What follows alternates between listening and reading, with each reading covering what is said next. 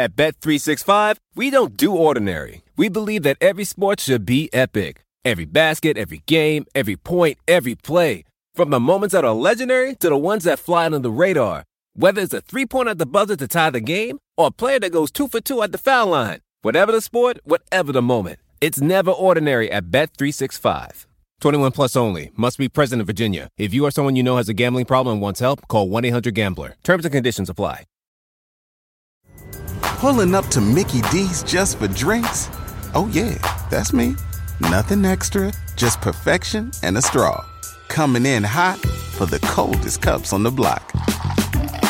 Because there are drinks, then there are drinks from McDonald's. Mix things up with any size lemonade or sweet tea for $1.49. Perfect with our classic fries. Price and participation may vary, cannot be combined with any other offer. Ba da ba ba ba. Yet another really exciting team to talk about now that remade their team, maybe not being talked about as one of the favorites in the West, but statistically should be absolutely right up there. They, I think most people would agree that they got much better, the Utah Jazz with the additions of Bojan Bogdanovich, Mike Conley, and, uh, because we have David Locke on, we can't forget Ed Davis and Emmanuel Mudiay as well. I'm sure we're going to hear plenty about all those additions starting right now. How you doing? What about Jeff Green? Thank you. Yeah. See, I, I should have actually been like reciting it off the roster instead of the top of my head. Sorry. Jeff Green on the minimum. Yeah. And then when you think that Dante Exum is going to play this year, he barely played last year. It's like you got six new players. Uh, but yeah, it's, uh, it really, tongue in cheek aside, it's a really exciting time uh, for the Jazz uh, going forward here. And, uh, I think where I kind of wanted to start is just talking last year about this team a little bit.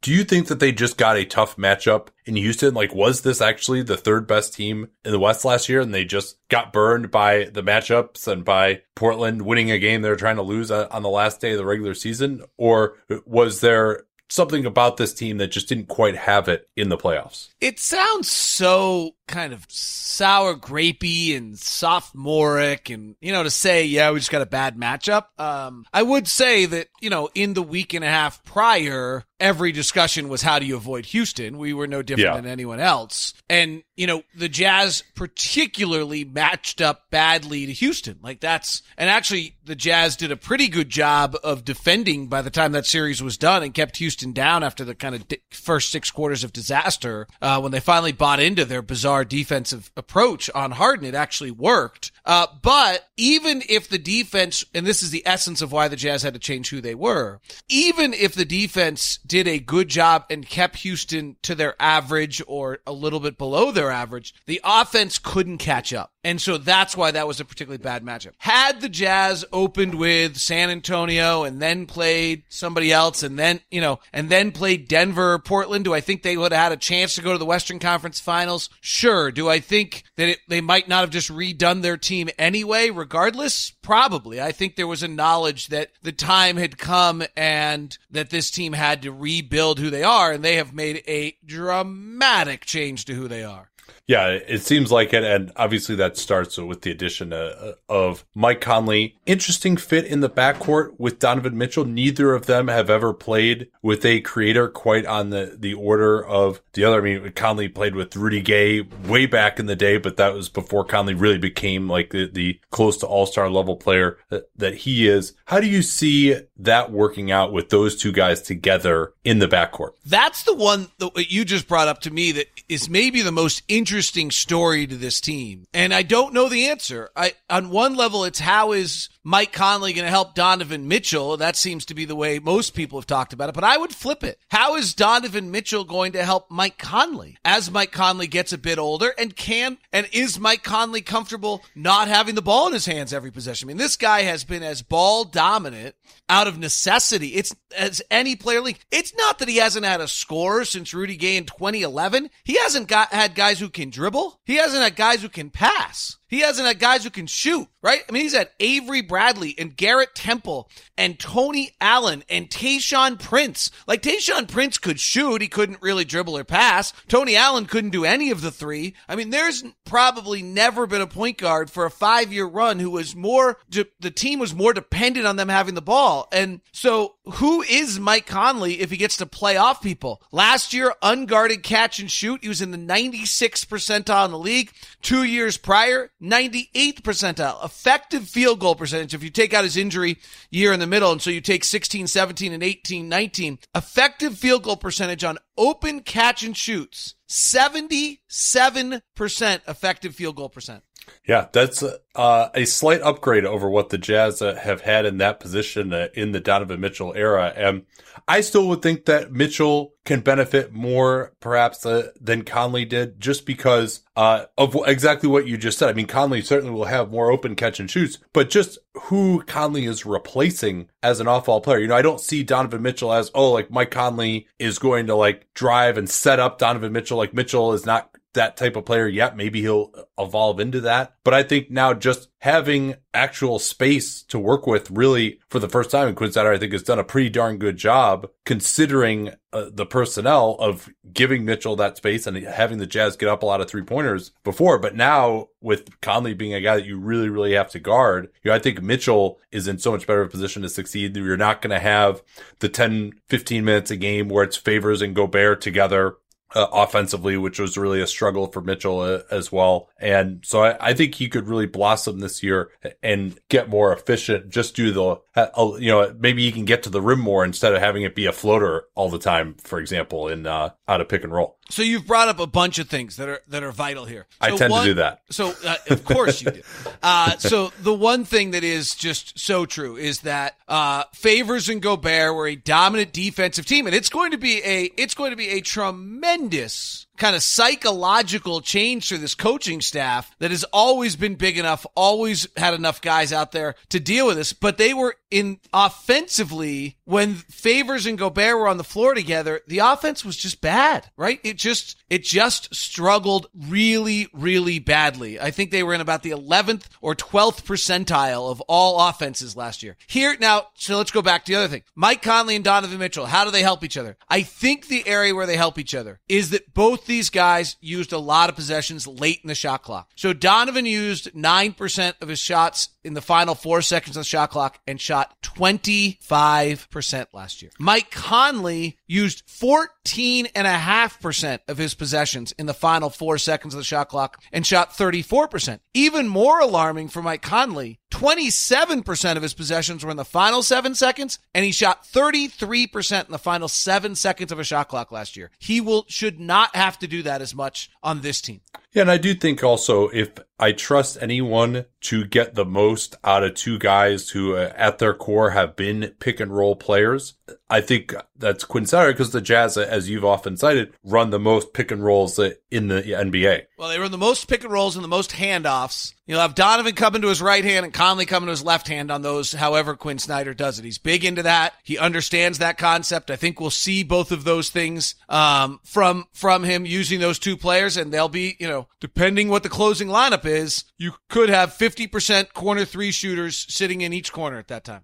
Yeah, that looks really good. I mean, maybe we'll see that Joe Ingles will have a little bit of a reduction in usage, but I felt he was a while his ball handling was underrated, he was probably a little overstretched as the primary creator uh, on the second unit a lot of time. Do you think the plan will be to stagger Conley and Mitchell throughout the game? I don't know that. I think some of that will depend on what Emmanuel Mudiay can do. I, I, if I were them, I think my hope would be I don't have to stagger them at all. How great would it be if you could keep them on the floor most of the time? Um, I would stagger personally. I would stagger Donovan and and uh, Bojan and have Bogdanovich be the second team scorer, and then maybe Conley plays in three stints instead of two, so he intermixes with those both groups. But that I would have Don, I would have 48 minutes of either Donovan or Bogdanovich on the floor. The one that's interesting to me in all this conversation, and and might back up what you're saying, is Mike Conley is such a great pick and roll player with Marcus Gasol. Um, what is he going to be with Rudy Gobert, who might be the best role, who is the best role man in the NBA at this point? Um, what is he going to be able to do there? I, I, that to me gets really interesting. I mean, you know, even Joakim Noah and Mike Conley were at about 1.2 points per pick and roll last year. Like Joakim Noah, like what is he going to yeah, do with a guy who, who might actually- be one of the worst finishing Right. big men in the league? Right. So, like, what does it mean that now, you know, Ricky Rubio and uh, Rudy Gobert were a pretty dominating pick and roll combination, and Ricky Rubio's you know rim lobs were about equal to his shooting percentage at time. And Rudy ran 54% of his pick and rolls last year with Ricky Rubio. Like, what happens when it's now Mike Conley running 54% of the pick and rolls with Ricky Rubio?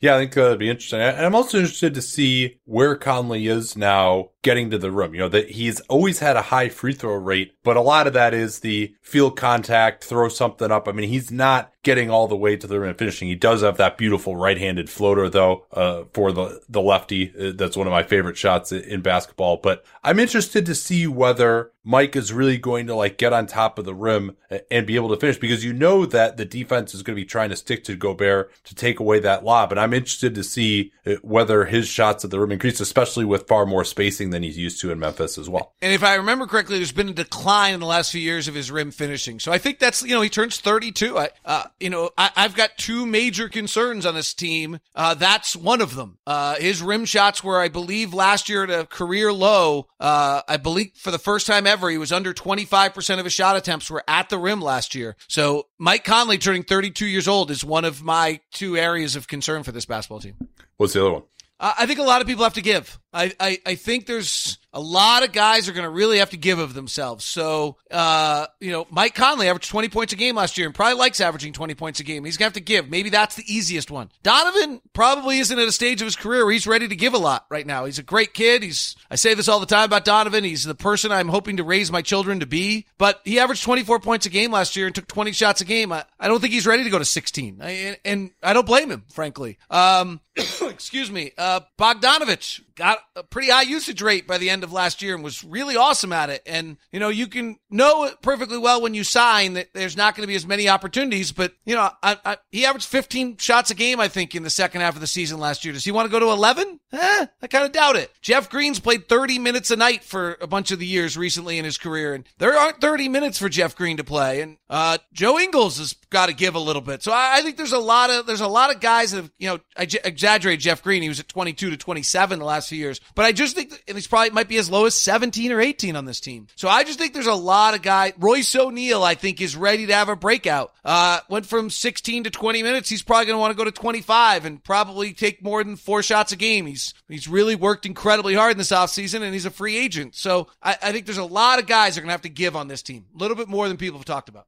Yeah. Now I do think Conley in last year was by far the highest usage of his career at 27%. Still not that high for some of these ball down at point guards. Um, now he he could be a free agent too in theory. I mean there there is that to be said, but I think between Conley, Mitchell, I mean these are are some really high character, high quality guys. I, I trust them to figure it out. Uh, you know, I mean, and especially if the team's winning, right? I mean, I think it's if they have some struggles, then maybe it's you know because uh, obviously every player when the team is struggling, the reason you're struggling is because I'm not getting enough minutes or touches or shots, right? Like that's that's the first thing that they think about. But hopefully this group should be good enough. How's the schedule this year, by the way? Is it one of those like crazy early Jazz schedules, or is it a little more even no, year? No, it's. I mean, it's a good test early. You've got OKC opening night, Lakers, Sacramento, Phoenix, but then you play the Clippers, Clippers twice, Lakers, Philly, Milwaukee in the first 10 games. So you're going to know, uh, you're going to know a lot early. Now getting the Clippers twice early with Paul George possibly out might be good. Uh, and I, getting Oklahoma City early is bad because it will be before they undo it. Uh, and, but there, it was generally a pretty even schedule. There's, there's a few too many one night homestands. I mean, if you're getting yeah. picky about it, cause those all seem like road games. I mean, the, you know, the Jazz go on the road. They go road for one, home for one, road for one, home for one, road for one. At one point, it's like, whoa, like those are, that's 10 straight road games basically. But other yeah, than that, usually with the time zone change as well, uh, given their location. Uh, we traveled the most miles of anyone, but I'm begging for an excuse if I'm coming up with things. No, I thought this, unlike last year, which if anyone listened to me last year when we were on this show and then throughout the year, I just harped on it all year long. Denver started with the easiest schedule in the league, gained all sorts of confidence because of it. Jazz started with a ridiculously hard schedule and, and didn't have the confidence and it hurt Rudy Gobert and Donovan Mitchell's chances to be recognized as, as all-stars or that caliber of player because of it. And in turn, you know, that, that was, that was the impact, frankly, is, um, so we'll see. Yeah, I am of the belief that for team success, you'd rather have a harder schedule as long as you can keep it together playing all the bad teams at the end when they are just not trying or they're playing young guys or they're straight up outright tanking is a big advantage actually, whereas those teams are trying at the beginning of the year. So I actually think that the Jazz uh, have have run off these crazy records at the end of the last two seasons. I think in part because of that. So I, I actually think it might be a little bit of a disadvantage. But as far as like the national narrative is concerned, yeah, I think that it's probably better for some of those guys. Well, we'll see. Uh, you know, and then there's load management, whatever that means.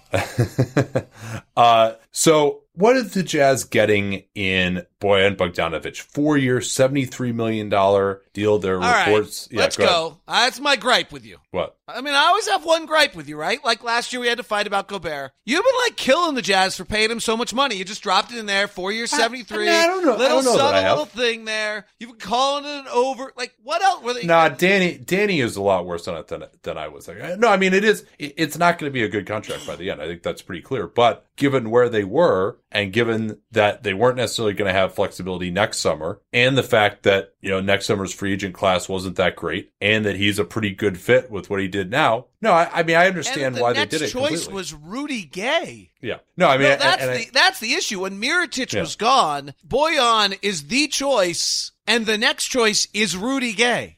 yeah. Well, anyway, I, I think you're mischaracterizing my All right. position a, Let, a little bit kill on that. Danny but- when he's not here. That'd be awesome. Let's go after Well, Dan- Danny. no, what are I you mean, talking? it's- No, I'm just kidding. It's mostly just a summary to remind people of like what happened. Though it was right. not necessarily a I was a ready jab. Simply, it's simply relating facts. There's, there's no. uh Uh, but, but- you were relating facts with hours of airtime behind it, with insinuendo, in, innuendos of the Yeah. overpay. No. Like I, I love. I gotta, I gotta share this one though. As the jazz, as the guy who like listens to all the jazz commentary with thin skin, um, which I'm, you know, owning to right there. Like for years, the Jazz have been killed for the amount of time they played Favors and Gobert together, R- rightfully or wrongfully. A debate that I don't need to get into anymore. yeah, I was I was higher on that than some people. Uh, And you might have been higher. You might have been higher on it than I was. Um, you know, frankly, having to watch that offense um, every night was hard at times. Uh, and then there were matchups where it just didn't work, and so you kind of, I think, you get tainted by being around it. You forget how many nights it did work or how many other things did. I, I, I chuckled at the same, the same. Sometimes the same people who've said that have then, oh, four seventy one's too much. Like, hey, we, they they were moving on, and they only had one. When Mirotic didn't stay in the United States, they only had one spot where they could move on. Yeah, and I think uh, I'm not saying that I wouldn't have done that for some of the reasons I said it. And I mean, this is really actually a team that's a little bit older, other than Mitchell, than people realize. I mean, Gobert is smack dab in the middle of his prime right now. They just gotten Mike Conley, Joe Ingles. You know, is getting to an age where he could be falling off in a couple of years. So I think the the time was to was really now to strike. And yeah, you know, they might have gone. uh, And and I'm not. And I think that Bogdanovich could be worth that contract this year. You know, and, and maybe next year he could play like a 17 million dollar a year player, even though he is coming off the career year in Indiana, and you're paying for that. It's just you know the last couple of years he, he probably you know uh, may not be a starter type of player, and he'll he'll be making a fair amount of money at that point. But that's that's just the downside you have to deal with. I think. It's so interesting what you bring up. And that is, if you're going to win, you have to have 31 year old players. But at the same time, if you have 31 year old players, they can get old on you and you can have a problem with them. Who's going to guard the Paul Georges and Kawhi Leonards and LeBron James uh, on this team? Probably Royce O'Neale. I, I think Royce O'Neale is going to get, is going to, I, I think there's seven primary rotation players on this roster. And So, I, so you could see him closing games, Royce, Royce I O'Neale, do. then I, against I certain think opponents. Royce O'Neale could. I you know if you have to have a defensive player out there on the floor, um, I think they're going to ask Joe and and Bogdanovich to try to Joe Ingles and Bogdanovich to try to try to do it when they can because the offensive lineup is so good in that circumstance. Uh, but Royce O'Neale is the best defensive uh, player on this roster, or Dante Exum. I mean, uh, you know, it, it's hard to to put Dante Exum in anything other than pencil with all the injuries that he's Yeah. had unfortunately. Um, but if he is healthy, then Dante Exum plays an interesting kind of off the bench, um, Patrick Beverley, you know, elite level defensive player type guy uh, that is not in the primary seven guys I was talking about before. Yeah, I really respect what O'Neale uh, has become. He actually provides some good transition play. He can run a little bit of pick and roll. His three point shooting, when he is able to take them, it hasn't been bad. Uh, but I think he's just a little bit too light in the shorts uh, and not quite the size and length to guard some of those guys that I was mentioning. If it does So get into a you, playoff You situation, might be right on that, Nate, but talking to players, there are certain guys who, and you probably know this just even from the amount you've played. Every now and then there's guys you hit that are just like, you're like, damn, right? Like that's Royce. And that's actually one of the ways in which the Jazz found Royce was in one of the uh, kind of free agent camps they had where he was there. Guys talked about, man, did you hit that guy? Did you, that, that guy? So though he's 6'6", 225 and mate, he's not, he, he's short. Yeah, I, I didn't realize he weighed that much. He's, he's really a brick. And so he's one of those guys that you hit and you're like, dang. Uh, so I, you know, it'll be interesting to see whether or not they can, you know, do they start him at a four and have him play those guys to start the year? And then you've got a guy with a rebounding percentage of 9.2% as a starting four. That's scary number. Yeah. Well, I mean, the, with Rudy Gobert there, they don't give up many shots at the rim. That helps your defensive rebounding percentage. And he's obviously a great defensive rebounder. So I, I, where I really end up here is, you know, they, they no longer have favors and they no longer have Crowder. They replace them with Bogdanovich and Jeff Green, uh, basically. Can I interrupt So, you yeah. for one second? Because I have a question because I think I was too close to it, so I don't have an answer. Okay. So I look at the numbers on Jae Crowder. Terrible real plus minus last year. Terrible defensive um, real plus minus, and the second worst shooter at his position. It feels too harsh to me uh, for the guy I watched last year. Plus minus was pretty. You know, regular plus minus seemed like it was pretty good. What's your take on what what the Jazz did or did not lose in Jae Crowder? Well, certainly if I'd had the option of moving Dante Exum instead of Crowder, I would have preferred to do that. I'm not sure whether that was in the cards, whether they valued him, whether Memphis just wasn't interested in him in that trade. Um, you know, I, I thought Crowder was a valuable player. Sorry, you were going to say something? No, sorry, I just coughed. I tried Oh, to okay. run away Yeah, from I, I thought Crowder was a valuable player. I mean, that type of player obviously is just the hardest player to evaluate. I mean, number one, is his three pointer going to come go in? Is he getting guarded out there? And then his defense as well. You know, he certainly still had that reputation uh, of being one of the more underrated players back when he played for Boston. Then he had an awful year with Cleveland. Ended up getting traded to the Jazz. He was better with the Jazz, but still struggled to shoot it. So I, I mean, I think it got to the point where teams weren't just totally ignoring it, but he definitely was a little bit of an offensive liability. His shot selection w- wasn't amazing at times as well, but I thought he, he really was a valuable defensive player, uh, played hard in just the, their overall scheme. You know, I, I would say he's better than Bogdanovich or Jeff Green uh, on that end. And, uh, so, So I would too. and but had a little more heft here. He was 80th of 90 power forwards in defensive real plus minus. He was behind Channing Frye and Jabari Yeah. Parker. Yeah. Well, a lot of that is, I mean, the, while it purports to do so, I think that it doesn't do a good enough job of filtering out the contrasts between other lineups. And obviously, the biggest thing he was being contrasted with was Favors and Gobert together, which was a great defensive group. So, I mean, like their raw numbers with him and Gobert on the floor were fine, right? I mean, you look at, and you just look at what that closing group over the two years they're together with Crowder at four, Gobert at five, closing games usually was a pretty effective unit for them, No, if, if I recall correctly. Yeah, so, that's why I mean that's why it was it's hard for me to equate. That's why I ask you is because I think I was too close to it to know to know really what what's lost in them. Yeah, I mean, I don't think you trotted him out there and you're like, oh man, this guy's a, a liability. Maybe he was overrated because of what he was in Boston a, a couple of years ago. But, you know, I, I do think they have a little bit of a defensive downgrade there. And uh, so uh, where I wanted to get to is number one, is this defense now with the offensive upgrades, at least the, with the starting lineup? Maybe, you know, if you put O'Neale in there, it's a little different, but with the starting lineup, is this kind of like Rudy Gobert, uh, and the Gobert heirs? Or are there other defensive players where maybe my conception that is he's got to be the defense by himself isn't quite accurate? So I do think that that starting lineup could adjust as the year goes on. By the way, like I think Yeah, uh, and, a and to be and- clear, we're talking about Bogdanovich and uh, Joe Ingles in the front court. That's uh the projection right now, or, or at the forward position. Yeah, I mean, I don't know if I, I don't know what the starting lineup is. So I think Yeah. it could be Royce O'Neale. I think it could be if you're playing LA and they're starting Anthony Davis. I mean, Bogdanovich didn't come here for 74, 73 million dollars to come off the bench, though. how much did like. how much did they pay Bogdanovich? um, right. So I think you have four starters: Gobert, Bogdanovich, Mitchell, and Conley, and then you're just trying to figure out what the best way to use Joe is. Um, You know, I, I mean, I would like to see Ingles' minutes reduced. I think that he they just had to play him so much because they just didn't have anyone else. I, I think he kind of started to wear down towards the end of some of these seasons. I, the interesting one on Joe Ingles is Joe Ingles is going from the second offensive option to arguably the fifth. Yeah, And if that means he's getting wide open looks again, then he goes back to being the 44% three point shooter he was for the two prior years. Yeah. And I think that's, I was very impressed with the versatility he has gained to his jump shot to be able to shoot off the dribble a little bit more, stepping back to his right a little bit. But yeah, I think it would be nice uh, for the Jazz if, if his role were reduced somewhat.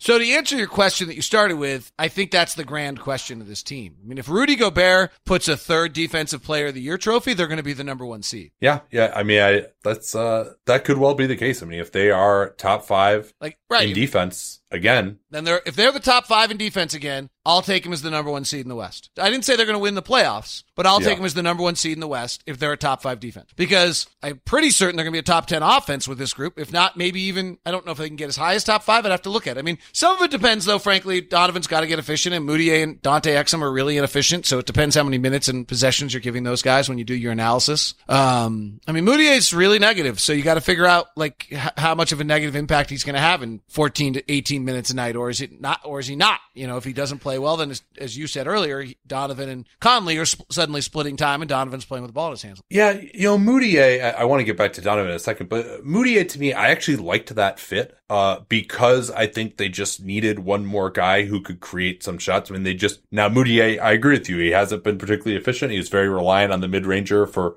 the, the flashes of competence that he has shown in his career, maybe hitting at an unsustainable rate. And he's struggled obviously defensively as well. Well, you've got a pretty good defensive system. Hopefully Rudy Gobert at times, though I guess Gobert will probably be matched up more with, uh, Conley. He probably won't play that much with, with Gobert, but you know, you have a good defensive system behind him for probably the first time in his career. And they also just kind of need someone who can create a mid-range jumper. They just didn't have that on this team. And so if you say, hey, you know what, like this guy's taking too many shots, he's inefficient, blah, blah. But if you want to say, hey, you know, we are going to be taking some shots at the end of the shot clock anyway, we needed someone to create, uh, he can at least like get to a shot in the mid range and potentially make it, which we didn't have before. Maybe he fits into a role there despite the fact that you know, maybe you don't want him playing a lot of minutes with Conley or Mitchell and taking possessions out of their hand. Two things on Mudiay that are interesting to me. One is he's been a good corner three shooter for two years in a row. And then last year was a good mid range shooter, and he's a terrible above the break three point shooter. So I don't know enough about it. I can just look at the numbers and see that. So Yeah. does he kind of shoots it on the way down. It, Right. it seems like he would be more comfortable with the shorter line. So is that a flaw that can be fixed or not? That's up to, you know, and I, I don't get a feeling that he's had a tremendous amount of coaching. When you kind of go through his background, he, uh, if those who don't know it, Mudiay is come, he goes to, he's in Dallas. He goes to the De- Deion Sanders Prime Academy. Their team gets ruled ineligible. He doesn't play high school, I think his junior and senior year. He doesn't go to college. He goes to China. He plays 12 games and then kind of mysteriously with all that lack of experience, Denver throws him out there on a terrible team and he starts 66 games and plays 2,000 minutes as a 19 year old rookie and he's terrible. Well, I'm not surprised by that. And then he's, you know, that, then your confidence is rocked. And then he goes to New York last year, which was a zoo. So, you know, I don't, you know, and his agent basically calls up the Jazz and says, Hey, this guy's got to learn how to play the game. Can you teach him and, and take him for the minimum? And so we'll see whether or not he learns. The number to me on him and, and just watching some video of him and even just seeing him around the gym and open gym when I've been hanging around a little bit, he's really big. Like he's tremendously big for his position. He's six five and crazy strong. I don't know if he's ever been in very good shape, but he's six five. He's probably two five, two ten, and he's in the tenth percentile in the league for his position at finishing at the rim. Like, how is that possible? So that's the number to me. If they can get him to be an average rim finisher, I think he's probably a very serviceable player, unless he just some reason can't finish at the rim. Yeah, and I thought early in his career he really showed a lot of passing vision that we just uh, have not seen a, a ton of that from him. But yeah, again, I mean, I think him getting the ball in Quin Snyder's system with an advantage, going downhill, you know, might be good for him as opposed to just having to be the guy uh, creating uh, out of nothing uh, a lot of times. Um, let's go back to Mitchell though. You mentioned that he's got to get efficient. How can that happen? Well, he took the second most amount of shots in the paint non-restricted area behind Pascal Siakam, and he was like of the top 50 guys in the league who took him. I think only uh, Josh Jackson of Phoenix was worse. I think that's right. Um, right? Not John Jack. Josh. I got the right guy. Yeah, Josh Josh Jackson now now of the Grizzlies. Right. So he Dante or Donovan of was took the second most, and of the guys who took the top fifty was the second worst. Okay, that that's got to go. Like you cannot take that many shots in the paint non-restricted. It's a bad shot. Now, Well, yeah, why- I mean, why is that did, why did is he that take those? mentality? Yeah, yeah, yeah, yeah. Go ahead. right? That's what I was like, why say. did he take those? Was it because he couldn't get to the rim anymore because defenses changed? Was it because nobody guards Ricky Rubio, Jae Crowder, and Derrick Favors, and so you couldn't get to the rim because there were guys being unguarded all the time? I'm going with the latter. So let's see what happens on an open floor for the first time in his life, and let's see how what he can do in that regard. Um, he's in rocket shape. He is just the best kid in the world. He is uh, he has the it at just a, a unbelievable level, Nate. I cannot, I've just, I've been in this business for, I don't want to date myself, but I mean, I, I first started in like 2004 or something, or two, no, no, 1994, like 25 years. Like I've been around like five guys in my lifetime that have the aura and the energy that he brings. Like he walks into the gym and it's all different. He's just that special. And I, I just, I think there was last year, there was a absurd, faulty expectation that player who has a great first year has, has a better second year. That's actually not true. They usually have the same second year and they have a great year two to year three. And I think, I, I think he'll take a noticeable jump. He'll get more efficient. He's playing with better players. He'll have less of a burden. And some of the numbers that he put out in the second half of last year, I don't think have gotten enough notice. I mean, he was about a 50% catch and shoot three point shooter after January 1st. Yeah, and hopefully he'll he'll get a chance to do a little bit more of that uh, with Mike Conley in the fold. And I mean, the other thing that sticks out to me too is he just never gets to the foul line. I mean, that's the and he's got to just uh, get the tricks there. I mean, I think part of his problem is you know he has done a great job of improving his one foot game, which was non-existent at Louisville, but he still really has to kind of gather if he's going to go up explosively. And you usually don't get foul calls on those type of plays uh, where you're really exploding into the guy off a two foot. And a lot of his one foot game is that scoop shot game that he's really worked on, which again, he deserves a ton of credit for. Uh, but he's not going up physically and he doesn't really have, you know, the pump fake, get guys in the air, feel, feel a guy on you and just barf up a shot and get to the foul line. So th- that in addition to the floaters seems like the other way uh, that he could take a step forward to me in theory, although I'm, I think getting rid of the floaters is more likely to be than being able to get to the line. So I agree with you a little bit on the foul shot, but uh, it's not as bad as you think. Um, only because I thought it was really bad, and so I dug into it. Like he's, if you look Yeah, at, I guess if you look at- 5.1 a game. It's not, Right, not yeah. If you look bad at cleaning the glass, he's in about the 58th percentile the last two years of shooting guards. So I mean, he could be a little better, right? He's not Dwyane Yeah, Wade. but but that's James also that you know that's like sh- there are not many shooting guards in the league who actually have the ball the amount that he does. No. You know, so So it could be better. It's not as bad. Like, you know, a lot of people want to compare him to Wade, right? Wade was always in the 90th percentile from the very beginning on that statistic. So that's where that comparison falls apart. yeah, I always actually my comparison for him, not from a character standpoint by any means, is uh, Gilbert Arenas. I think he actually kind of reminds me a little bit more of Arenas than than Dwyane Wade. I like that. You know who mine actually is? And people will like freak out about this, um, is the LA Clippers Eric Gordon. who was a, a pretty darn good player back back in the But day. he was also in the 90th percentile of drawing fouls, uh, early in Coach Donovan. Yeah, and he, and even today, I think he's a, a more physical driver and finisher uh, than Donovan is. Um, but yeah, I mean, I think it's going to be really interesting to me. Uh, He's been one of the, like many such players, uh, where their number one skill is scoring, perhaps not that efficiently, but he was on, he's on a good team. He's been part of good defenses. He, he hasn't doesn't kill you on that end by any means. Uh, so is does he get too much attention because you know he's the one guy who's been scoring on these teams, or does he not get enough attention because he's the only guy who can score on these teams? And uh, so seeing him as part of a more efficient offense this year, can he be you know more of an additive player? Can he scale to use uh, my buddy Ben Taylor's terminology this year? I think is going to be very interesting. If you count James Harden as a point guard, Donovan's probably the second best shooting guard in the NBA. Well, we'll have to wait until I do uh, shooting guard rankings this year too. Uh, I mean, I don't know what you call James Harden, to right? check that. So- yeah, I, I consider him a shooting guard. okay, so then he's the Harden's the best, Bradley Beal's the second, and Donovan's probably. Yeah, I mean, uh, uh, Victor Oladipo went healthy, but he, I, uh, I'm skeptical he can get back there. Um, so let's see. Let, us talk about some of the other rotation battles. Uh, You know, I think uh, Royce O'Neale clearly going to be in that. I almost said Royce Young because I did a podcast with him the, the other day. Uh, where's Dante Exum at right now from a health standpoint? I mean, I think he's trying to get ready, and uh, you know, he just hasn't played in a long time. I don't know anything official on his status of, of you know whether he's all go at training camp or not. I, I don't I don't have any knowledge of that. Um, so I mean, I think you know he's crazy strong upstairs. He's he's done what you want him to do. He's rehabbed to get ready, but simultaneously, while being limited, he's worked really really hard on changing his physical um, makeup, and he's become a big kid. Like just um, even I bumped into him in the airport the other day as he was coming back into town, and I was coming back into town. He's just you know he's he's six six big kid now, um, which change you know he he's just an incredible athlete. There's very few of him in the league. I, I always say this about Dante. I, I still don't have any idea how good he is. I have no doubt why he was taken fifth. Yeah, well, I, I was so high on him at the time. We say we say this every year. Actually, he was number two on my board because he just he had that just incredible quickness, and maybe his career might have gone differently had it not been for uh, the ACL and then the torn patellar tendon and the shoulder. I mean, it's been three basically lost years for him out of what four Yep. Out of five, I guess. Out of five. And so. I really don't understand. You know, I don't understand the science on that. Is his body? Is he just got a body that you know? To, to he, he takes to, a lot of bad falls. To right. me, I think I mean, like it, it's it definitely you know when when he drives and goes crashing into the cameras, like it doesn't look like he lands right to me. He's always been a bit of a baby giraffe. Yeah, and maybe maybe he's gotten beyond that. I mean, I didn't see the injury where he where he tore the patellar tendon. Um, but yeah, I mean, so I, obviously they're not necessarily counting uh, on him. Uh, so, I mean, we assume Jeff my, Green. Here, yeah, my ahead, view on him, I'm not. Well, he doesn't agree with me because I've talked to him about it, so I know this is. I know that is true. Um, I think he. I go back to Trevor Ariza of the Lakers.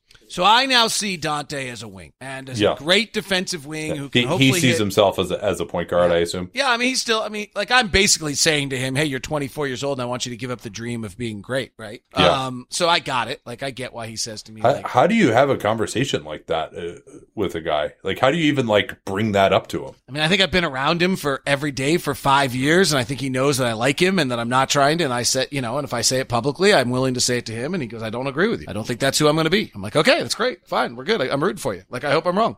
I mean, I mean I'm not still, saying I'm not yeah. saying it like insulting him. I just think at Yeah. this point in his career to relieve some of the burden, and his comment is, "I don't need the burden relieved. I just need to be healthy." So. Um, but I still think that's if I was the Jazz, how I would probably use him. Now somebody else has got to be, so, you know, maybe that's he's playing with Ingles and he's playing with Donovan and Donovan and Ingles are handling the ball and you're letting him play off the ball. There's, there's two reasons why. One is you, you hope he becomes a good enough shooter. That's, that's a, still a question mark. He's a career 30% three point shooter, which is not good enough. And then the other thing is he is just lightning fast. And so he, if you get him the ball on the weak side with any advantage, he is getting to the rim. He, and he is going to beat you to the rim. Uh, he took 44% of his shots at the rim last year. It's an incredible number. And so if he can, if he can, I think that's where he would be great. Like Ariza didn't even have that, right? Ariza was just a spot up shooter sitting in the corner with Kobe and Lamar Odom and all those guys and playing off of them and getting wide open corner threes and making 31% of them in those LA days. Uh, so that's why I talk about Dante like that. I- don't mean it as an, as a criticism. I just think it allows him to use all of his strengths. He's an elite level defender, so he could guard a wing defender in that role and not have to guard the point guard. I think his athleticism and his burst gets neutered when he plays the point guard because he has to think too much. And I'm not sure I think as a point guard he involves his teammates yet as well as he could just because of his lack of pl- of hours on the basketball court. And so I'm taking away I think I'm taking away his weaknesses and letting him have his strengths. He you know, he he like it's I got it. Like I I, I admire I, I'm a huge fan of the person. Um and I just want to find a way for him to succeed on the basketball court. Yeah, I think he still does show these flashes of really beautiful passes every once in a while, particularly to the roll man. He's he'll throw some imaginative angles or some nice passes along the baseline. But in terms of the shiftiness off the dribble to really operate in pick and roll, the lack of the mid range game. Yeah, I mean,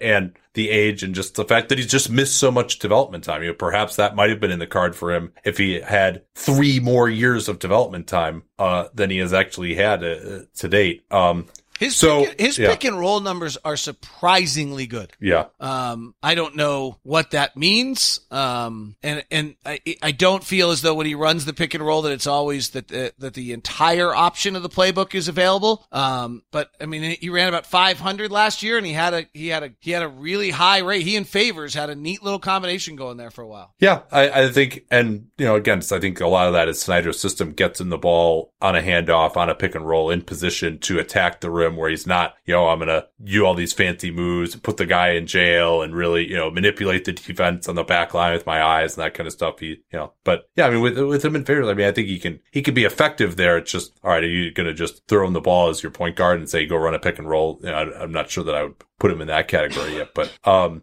let's let's talk a little bit about the forward rotation here assuming that Bogdanovich, O'Neale, and Ingles, one of those three are the starters. Jeff Green probably looking like the backup power forward at, at, this point, you'd say. Unless, you know, if you look, when you're playing the Mavericks and they're starting Kristaps Porzingis at the four, and you're playing Dallas, or you're playing the Lakers and they're starting Anthony Davis at the four, and what other, Minnesota starting Robert Covington, so you're not doing it there, right? Uh, Portland, are they starting Zach Collins at the four? Do you care? I don't know yeah, Zach that's, Collins. That's what, uh, Mike Richmond told us. Right. so if day, that's so. the case, do you care that he's seven feet tall? Um, San Antonio starting LaMarcus Aldridge at the four with Jakob Poeltl. You Jeff Greens might might need to start those games, right? He's I don't. He's I actually a legitimate six nine. He's just a big body. I actually might prefer Bogdanovich defensively in those spots over Green. I think Bogdanovich is actually a little tougher. There's a con- I think there's a concern that you're now asking a lot out of a guy for an 82 game season. I think there might be yeah. a feeling that you may, you may be right, but for the well being of the year, let's let Jeff Green take that punishment and not have Bogdanovich worn down by those matchups. Now, maybe by the time you hit the playoffs, you decide that you're absolutely right, Nate, but for the course of an 82 game schedule, you might decide to start Jeff Green in those matchups.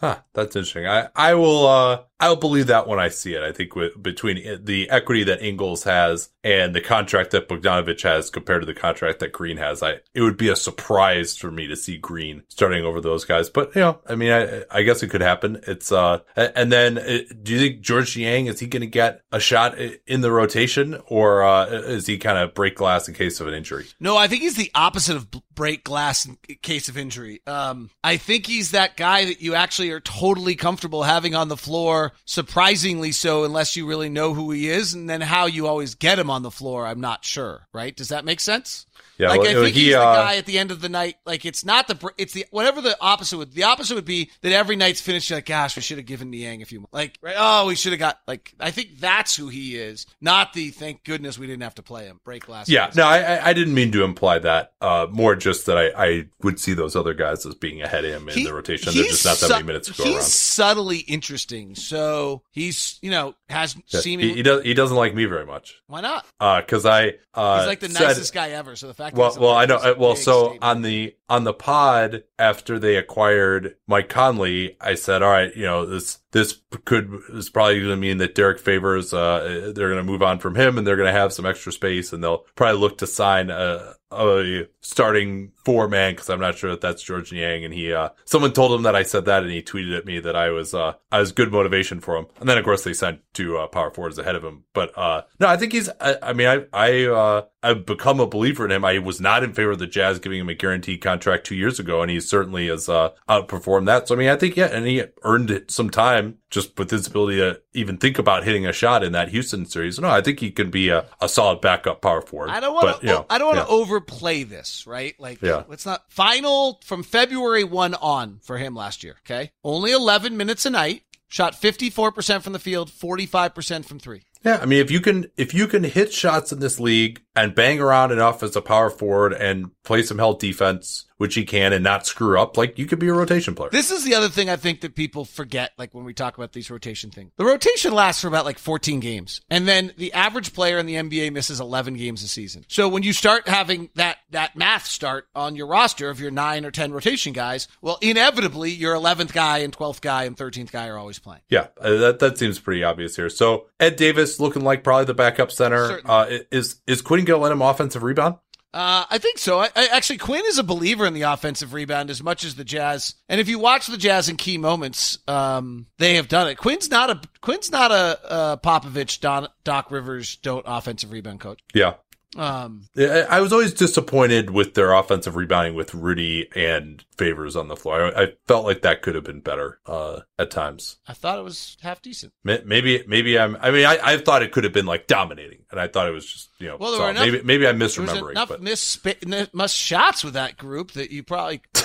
okay, so Yeah, Um, uh, their offensive rebounding was twenty eight percent with that team on the floor, eighty second percentile. I mean, oh, all I right. think Well, I take it back then. much more than the problem was that the overall offense was. I mean, they turned the ball over so much with that group when they had their two big. I mean, all their turnover numbers that you everyone talks about, or I don't know if everyone talks about, but their turnovers have always been high. If you actually look at their turnovers numbers, there it's like they were close to sixteen percent when they had Favors and Gobert on the floor, and the minute you took one of them off the floor, your turn their turnover numbers got back down to kind of where the rest of the league were. Uh, with favor, uh, they're back at 14.8% with Gobert and a little lower with favors. Not great, but when you pass the ball and hand it off and do all the stuff they do, you're going to turn it over. It was just very high with the two of them. You've spoken highly of Miye Oni's uh, potential to actually get some run this year. Uh, why is that? Because of the 11%, the 11 games every player I was just talking about. And I think, Yeah. um, one of the things I've learned from talking to some coaches around the league that I thought was really interesting is if you want to get a rookie to play, they need to be able to play multiple positions. So if you're Tony Bradley, the only way Tony Bradley could have ever played for the Utah Jazz was that Derrick Favors and Rudy Gobert had to get hurt, right? Well, that's a pretty tough road. Miye Oni could probably play if Emmanuel Mudiay gets hurt, you could probably play Miye Oni. If Dante Exum can't go and you need, you probably could play Miye Oni. If, um, I'm not going to mention any of the main guys getting hurt because somebody will blame it on me. But right, like, so he could probably play the some minutes in any of the three guard spots if necessary. It's pretty fast for him right now, right? Like that's a it's a Yeah. pretty big jump from playing Princeton. Yeah, fifty seventh overall pick, right? Is a, is that uh? Right. Do I have that right? Yeah, so I mean, but I think that that's why. So that's why I think he could get a little bit of run. Is just that it, he's. I think his he's. And I thought some of the things they did with him in summer league were interesting. They they put the ball in his hands and let him play. He came in as a defensive stopper at times. So out of the regular rotation guys, which what are there eleven rotation guys on the Jazz? I think you'd agree. Yeah. Um, you know, with Niang and Exum trying to figure out how they fit. And then I think he's 12. And so just by the time you start to play the numbers game, I think he ends up getting some time before the year's over. Yeah, and they've had a lot of success developing guys. I mean, Royce O'Neale right there uh, on the roster is somewhat of a similar profile to him, maybe. Although I think uh, Oni is a, a better shooter at this point in time than uh, than O'Neale was. I mean, he's got some athleticism. I thought he had some shooting ability, so it- it's intriguing. I thought he had a nice summer league. Um, Yeah, I'm not calling like all rookie or like not going to beat any. He's not beating any 11 guys out. I just think he's going to get time and he's going to be able to, he'll be fine. And then if he's fine, then he's kind of sort of working his way and forcing you into the, into the rotation. So this will be an interesting one if, if we haven't hit on it yet. Uh, what is something that you feel strongly about this team being around them every day that uh, you feel is contrary to what uh, some national people, whether it's me or, or, uh, you know, e- even more kind of 10,000 foot type of guys, uh, have in mind? What, what is uh, something that you kind of disagree on in the national storylines uh, about this team? I mean, the only one I think I'm totally disagree with is the idea that Donovan had a disappointing second season. Like I just, Yeah. I just think No, I thought he was right about where he was supposed to be by the end. I mean, mo- like most players who have, you know, the players who have great second years are De'Aaron Fox because they were awful their first year, right? Yeah, no, I mean, and will be interesting to see with the 2018 rookies, you know, Trae Young, Luka Doncic, uh, how they fare uh, as well. I mean, I think a lot of those guys, Ben Simmons, uh, there was a thought too that he was kind of had stagnated a little bit. Uh, so So Um, that's probably yeah. the only one. Um, I feel like this team is pretty well known. I think Quin Snyder's brilliance is there. Uh, they're the only other one I would say is that they're really the Moneyball team in the league. Them and Milwaukee are doing things uh, systematically that are very different than uh, and and smarter than the rest of the league in, in some areas that I think are why they're winning games. Um, I, I- what I don't know about last year's team, to, still to this day, part of, and and part of me really thinks that might have been a 40 win team that played the game in such a correct fashion that they won 50. Um, and then the question is, what happens if a 50 win team is playing the game in the correct fashion? And I don't, you know, we're gonna that that's what I think we're about to find out. There, there is a this gets me overly optimistic about this team. There's a, a feeling to me that there's a chance this team is Atlanta or Milwaukee of the last, you know, kind of that type of team the last. Well, it's so interesting looking at them because uh, the math these last couple of years uh, have liked them. You know, they kind of underperformed their point differential a little bit, but you know, going in, there's an argument these last couple of years going into uh, the playoffs that they're you know third best team in the West, fourth best team in the West. Uh, you know, playing as well as everyone down the end. Uh, you look at the number of three pointers that they generate, and you say, hey, if we just throw in, you know, Joe Ingles now taking more catch and shoots, and uh, Conley and Mitchell taking catch and shoots, and Bogdanovich, great catch and shooter. Uh, you're going to be playing with a, a four out style all the time now, which has been such an effective line for them. If you extrapolate all that out to what this team could be, in theory, like it's very, very exciting, right? But yet there's still a feeling of looking at this team where they don't have a superstar, at least not yet, on the perimeter that, you know, really uh, will go get you a bucket and, you know, that they don't have like that wing, big wing superstar that's really been the hallmark of some of the best teams. So, uh, and a lot of Gobert's contributions still, many would argue are underrated, uh, but Who would might argue say, such yeah. a thing?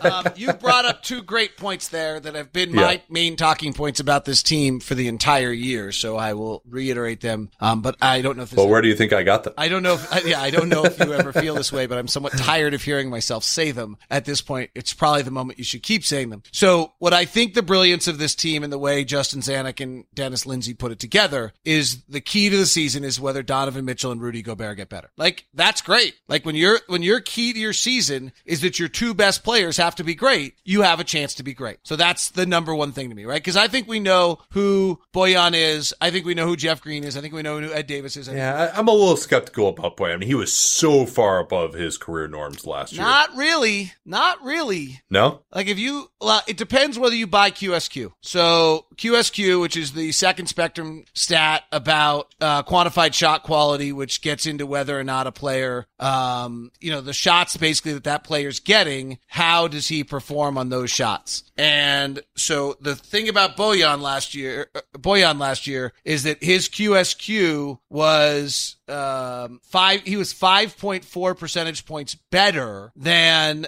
um what an average player would have been with those same shots okay? So 5.4 percent. Let me give me one second and let me run the numbers for 17 18 season. And he was 4.7 so that begins to lead you to believe and it's the same thing if you go one more year. So what that's beginning to get you to believe at least in my opinion is that he got more opportunity. But I, i'm not sure that he was actually that much better. Um Um, if that and his you know his career i believe he's a 2.9 so he's certainly gotten a little bit better but there's a three year trend here of him far outperforming the ability his shot qual his shot effectiveness is way above his shot quality. I just think he's a great shooter. And i think he's misunderstood. Like Yeah, if I don't think that part if is you look at the way he plays, he's stunningly similar to like a not quite as often because Klay Thompson's absurd, but he's in the top 10 of guys coming off screens for shots. I mean, he's Allen Crabbe, Landry Shamet, Klay Thompson, more than JJ Redick last year, Kyle Korver. Like those players are the players that have similar offensive compositions to him. And the other one I really like about him, if you dig into him, I did this on Locked on Jazz on, on the 24th. So therefore I'm top of this is that he,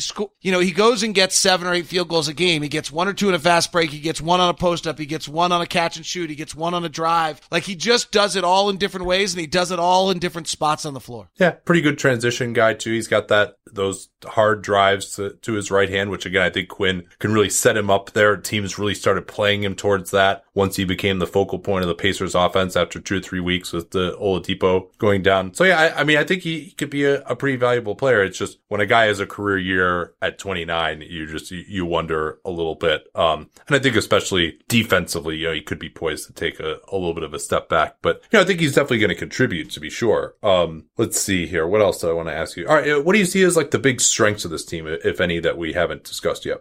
I mean, the question is whether they can still be elite defense. That's going to. By the way, Yeah. back to what you were just talking about before we got I got derailed. The the other the question you brought up in there that I think is the other questions is the Jazz had you know the best shot quality of any team in the league and they just didn't make any. Like Rubio was the second Yeah. worst point guard shot qual in in QS in his QSQ, which is that same stat we've been talking about, where compared to what an average player would have done, what he performed. Jay Crowd was second worst. Favors was one of the least good. Um, you know, it and were those shots open because of Quin Snyder's system, or were those shots open because they were being taken by Ricky Rubio, Jae Crowder, and Derrick Favors, and so no one needed to guard those players? I don't know the answer to that question. It's probably unfair to say that about Rubio and Crowder, but I'm not. We'll find out on the system. I mean, Joe Ingles has a pretty good shot quality without a lot of other shooters around him. Leads you to believe that he should be able to get good shots. But back to what you were talking about before, that's that's the real question. If Quin Snyder's offensive system has been the reason these guys are getting these looks, oh boy, then this team is going to be something else. Yeah, and if they were getting those looks because they weren't as good as shooters, then you know, maybe, but then you know that'll open things up in theory for Gobert, Conley, uh, and Mitchell. What do you do on a them with the Conley pick and roll working right to left? So he's got his left hand with Joe Ingles in the near side, or Bojan is Bojan is in the near side corner and Joe Ingles in the far corner. So each of them are at their plus fifty percent corner, and you have Donovan lifted weak side. How do you defend it? Yeah, I mean, you probably would have to, uh, you know, d- down two and and uh, leave Gobert's man back at the rim and give up the floater to Conley. That's probably your uh, your hope there. Yeah, I mean you'd love, Um, right. But it's going to be hard to guard. I, I agree with you. Um, let's see what else pops out here as, as a strength. Um, yeah, I mean the pick and roll play we talked about that. Obviously, spot shooting. Uh, I think all that. Uh, Do you think they'll be good? I mean, good. do you think they'll be as good defensively? I was stunned. Pelton's defensive rating still had them really good, like had the best in the West. Do you think they're? Where do you think they rank defensively this year? No, I don't believe they will be as good defensively uh, for a number of reasons. I mean, n- number one, uh, you know, the favors, the loss of favors, I think is big. Both the minutes that he played with Gobert, and then also he's really one of the better defensive backup centers uh, as well. You know, I think from him to Ed Davis is a little bit of a step down. Uh, not that I think Ed Davis is a good signing; he's a good player. Uh, but and he had a really good RPM defensively last year. But I thought that was a little bit of a a little bit just small sample size theater there, uh, and that they were so bad with Jarrett Allen on the floor. But you know, I think Ed Davis would be good. But I thought Eric Derrick Favors made so many strides these last two three years defensively himself. Um, so I, I think that those are the reasons that I could see them taking a, a significant step Can- back, and then just I just- age as well. I, yeah. I think you're right, but let me just play devil's advocate with you and tell me what you think of this. And and okay. I think this, and I'm going to shoot my own theory uh, before it before I really throw it out there because I think the only reason this is flawed is it maybe because it's against all backup minutes. But if you look at the defensive rating for the last three seasons when Gobert's on the floor and Favors is off, in 16 17, it's a 104.6. So that was in the 87th percentile. In 17 18, when Favors is off and Gobert is on, it's in the, it's a 10, it's a 97, 96 percentile, I believe. Um, at 99.9. And last year, when Favors had his best defensive year, even when he was off, they were still ranked up in the, in the top, I think high 88 percentile overall, uh, 91st percentile at 105.4. So they have shown over the last three years that just Gobert on the floor is still a pretty elite defensive team. Yeah, I I see more of the of the uh of the problem when it, Gobert is off the floor and he doesn't have favors backing up. I think they'll still be pretty good. I mean, I, I'm interested to see again of like what's really going to happen when you know at the end of games you got to guard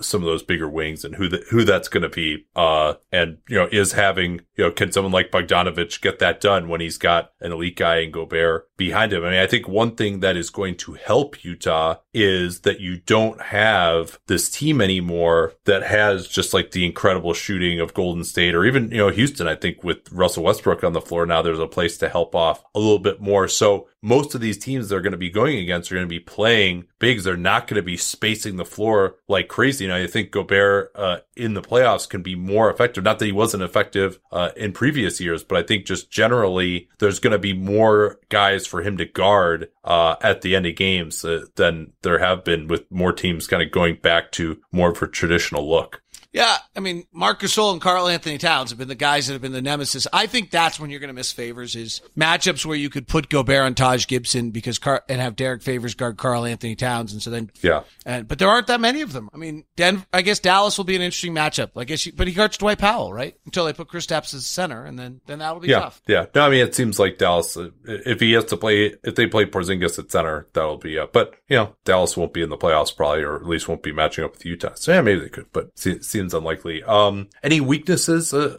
that uh pop out to you that we haven't talked about yet? Oh, I think there's three. I think age could be an issue. Um, yeah, Uh, or injury history from Conley too. I Yep. think is you know he's missed basically two of the last three years and had an unbelievable season. Or or what? Or no, I'm sorry, he's No, missed two of the last I four mean, I, years. I can't figure out what I really think on the injury issue, with Mike Conley, right? So he had a injury plagued season where he played 12 games. Then he had a 56, but all the others have been 70 plus. I mean, I think it's five of the other six or five of the seven or 70 plus. So we'll see. Uh, I mean, the concern is just the heel and the Achilles. You know, it's Yeah. been recurring issues in that area. or just being a 32 year old point guard, right? Um, Yeah. So I think age, um, what I talked about earlier, I think there's a lot of giving that has to be done out of this. Uh, I think that's, that's an issue. Um, I've got one for you. And then I Uh, think, you know, yeah. either Dante Exum or Emmanuel Mudiay has to be good. I think. Yeah. Maybe not, but Yeah, because like they're they not going to want to play Conley more than 30 minutes a game in the regular Right. season.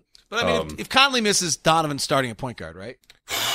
I mean, they really have tried everything they could to not do that, but they've got so many other guys now. It does seem, I mean, that's what I would do. I mean, the noticeable thing to me about this team, which is so different, is they have five guys in the top 60 players in the M. It just means you always have two really good players on the floor. So th- those being Mitchell, Conley, Gobert, and Ingles and Bogdanovich. Yeah, I'd have to really go through it. I never really do much ranking beyond like the top 20 or so. Uh, those guys don't scream top 60 guys, although certainly guys who can shoot and defend. You know, uh, you know, I, would buy Ingles as an underrated guy. Top 60 might be pushing it a little bit for me, but both uh, SI and I, I would have to really both sit SI down and and look at it. ESPN had him right there. So Huh, all right. Uh, I, I do disagree with those rankings uh, on occasion. Um, although I have contributed to ESPN's. I'll tell you what, past. you go look. It's a lot easier to say someone's not a top 60 player than find me the 40 players you think that like, does that make sense? Like you say he's a not Yeah. a top 60 player and then I go tell you who 60 through 80 are on the list and you'll be like, yeah, he's a top 60. Like it's yeah, stunning. no, that, that might be true. I haven't looked at it as I said. Um, but I, I have a weakness for you. Uh, transition. I don't. I don't think this team is really going to be that good in transition. They don't really have anyone who pushes the ball.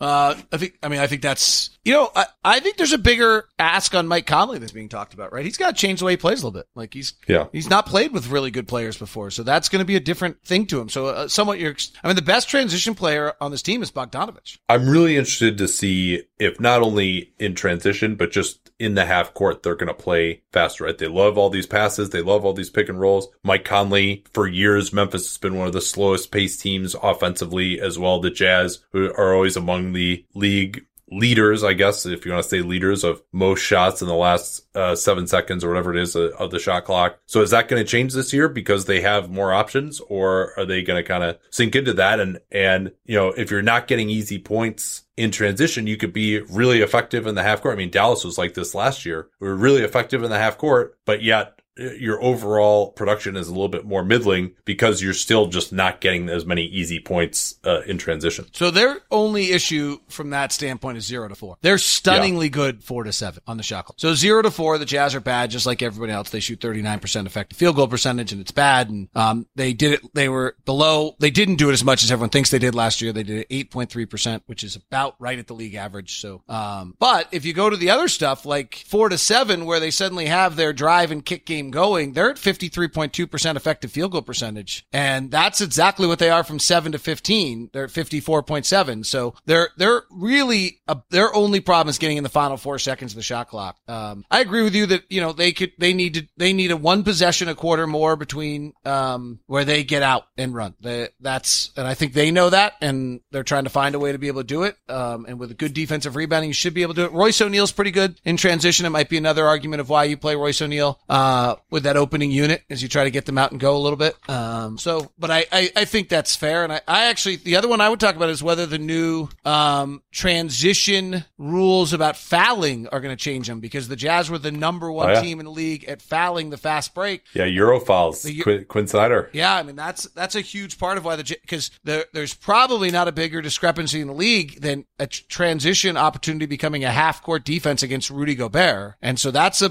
if that if that le- rule changes those fouls, that'll be a big impact on them defensively. Well, I sure hope it does for all of our uh, all of our watching. I would, the, I the would, overall good a of the game. viewer, I may or may not agree with you as a employee of the Utah Jazz. I tell you, Uh, all right.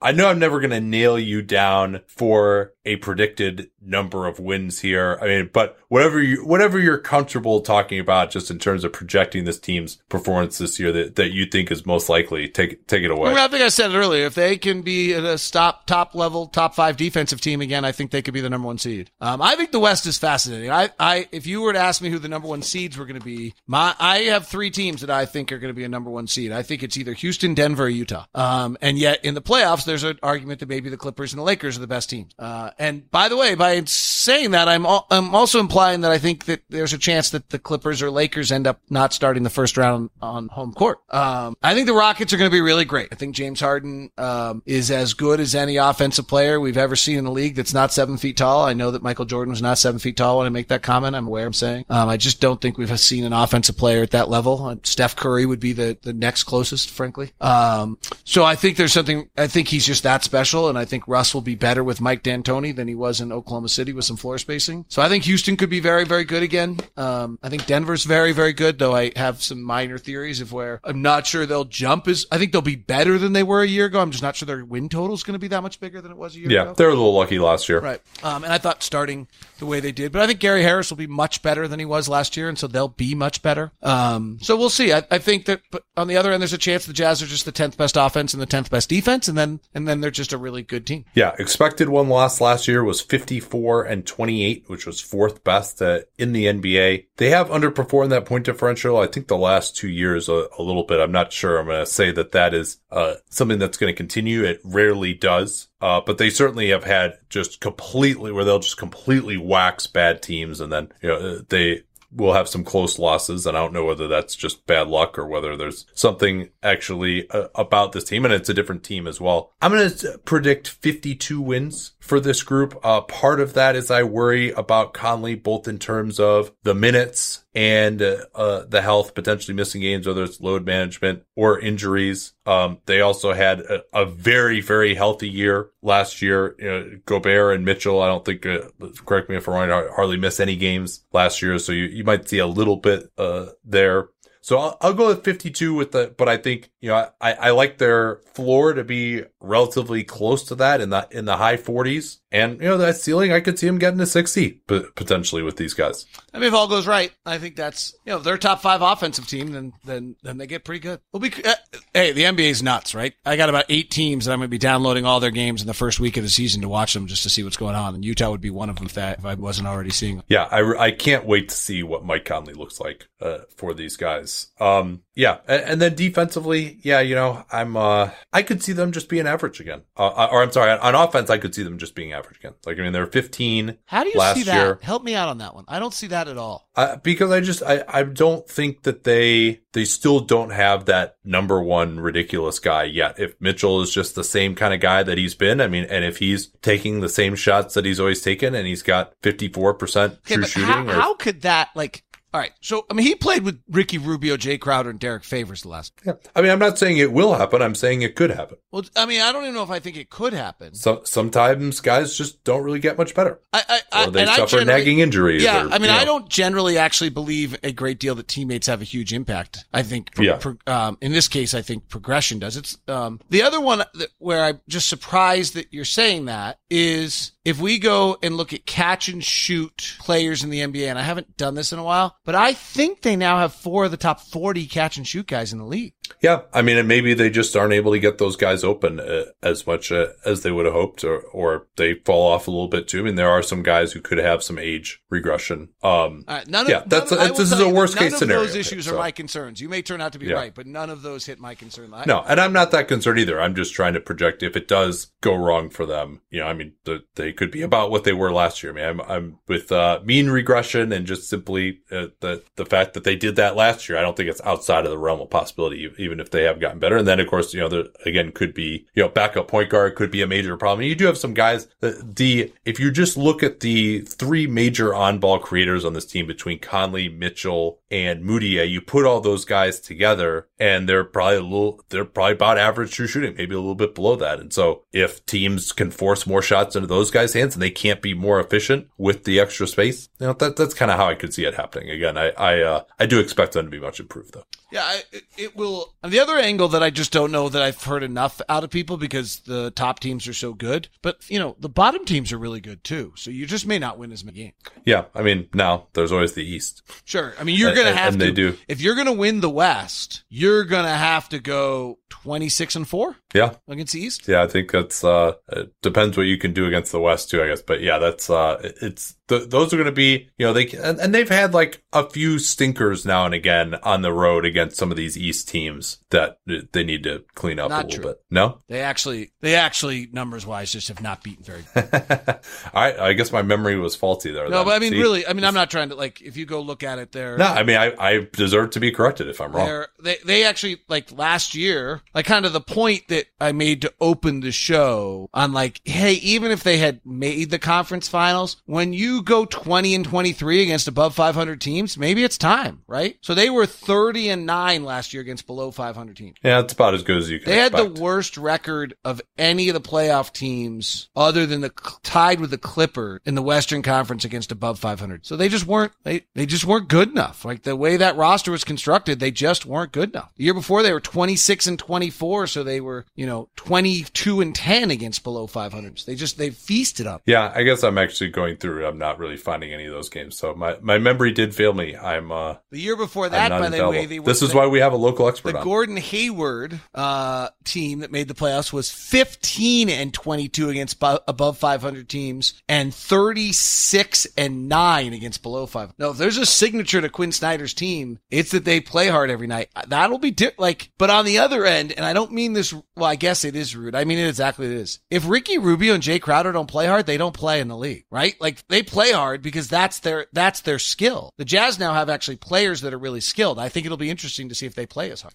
Yeah, I, I just scrolled through and they didn't have a bad loss on the road to an East team the entire year. So that was uh, that was one of the dumbest things I've actually ever said on the show. Uh, I think you know what I'm to edit it remembering. out, except for you'd take out all my good knowledge. So I'd rather if you left it. Nah. I, I you know I wouldn't do that. Okay. Um. All right. I think we can wrap up here. Thanks so much for for coming on. Uh, despite the fact that we can never pin you down for a prediction, the the rest of the stuff is too good. We I got- went out pretty far. To, I went out pretty far. I said this. I had I had written down in my spreadsheet from last year 55 ish. Uh, that you I somehow got you to even like mention a number. well, I feel like I went pretty. Like I, I'm going to get a lot of heat for saying if the defense is top five that we're the number one seed. Like I'll hear about it. Yeah, I guess that's true. I, but I, I mean, I agree with you. I think it it could easily happen. And and I don't know. I, I think. What do you think they're most likely to rank in offense? Like I, I kind of see him more in like the 10-9 type of range. I mean, we could bore the heck out of people a second here if you want to, or you can always edit out. That's I don't know. It's it, God edit, what, what is what is this at this editing you keep talking All right, about? so I, I, I really The just Warriors were number one. Are they still? no, So- no, definitely not. Okay, the Rockets were number two. Are they still with Russ? Yeah, I think they're probably still top five. I think Portland will be the number one offense in the NBA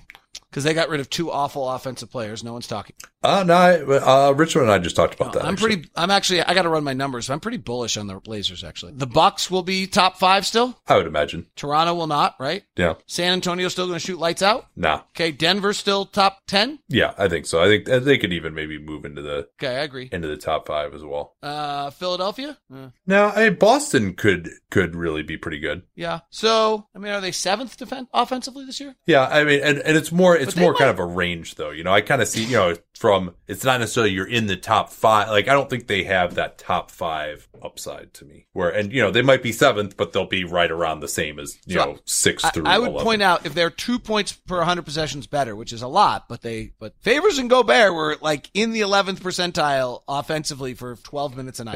Yeah. Uh, Warriors could still be top five, by the way. Okay, so if the Jazz get two points better, they're sixth best in the NBA. All right, you want my most bullish comment about the Utah Jazz? That's a great way to end it. Yeah.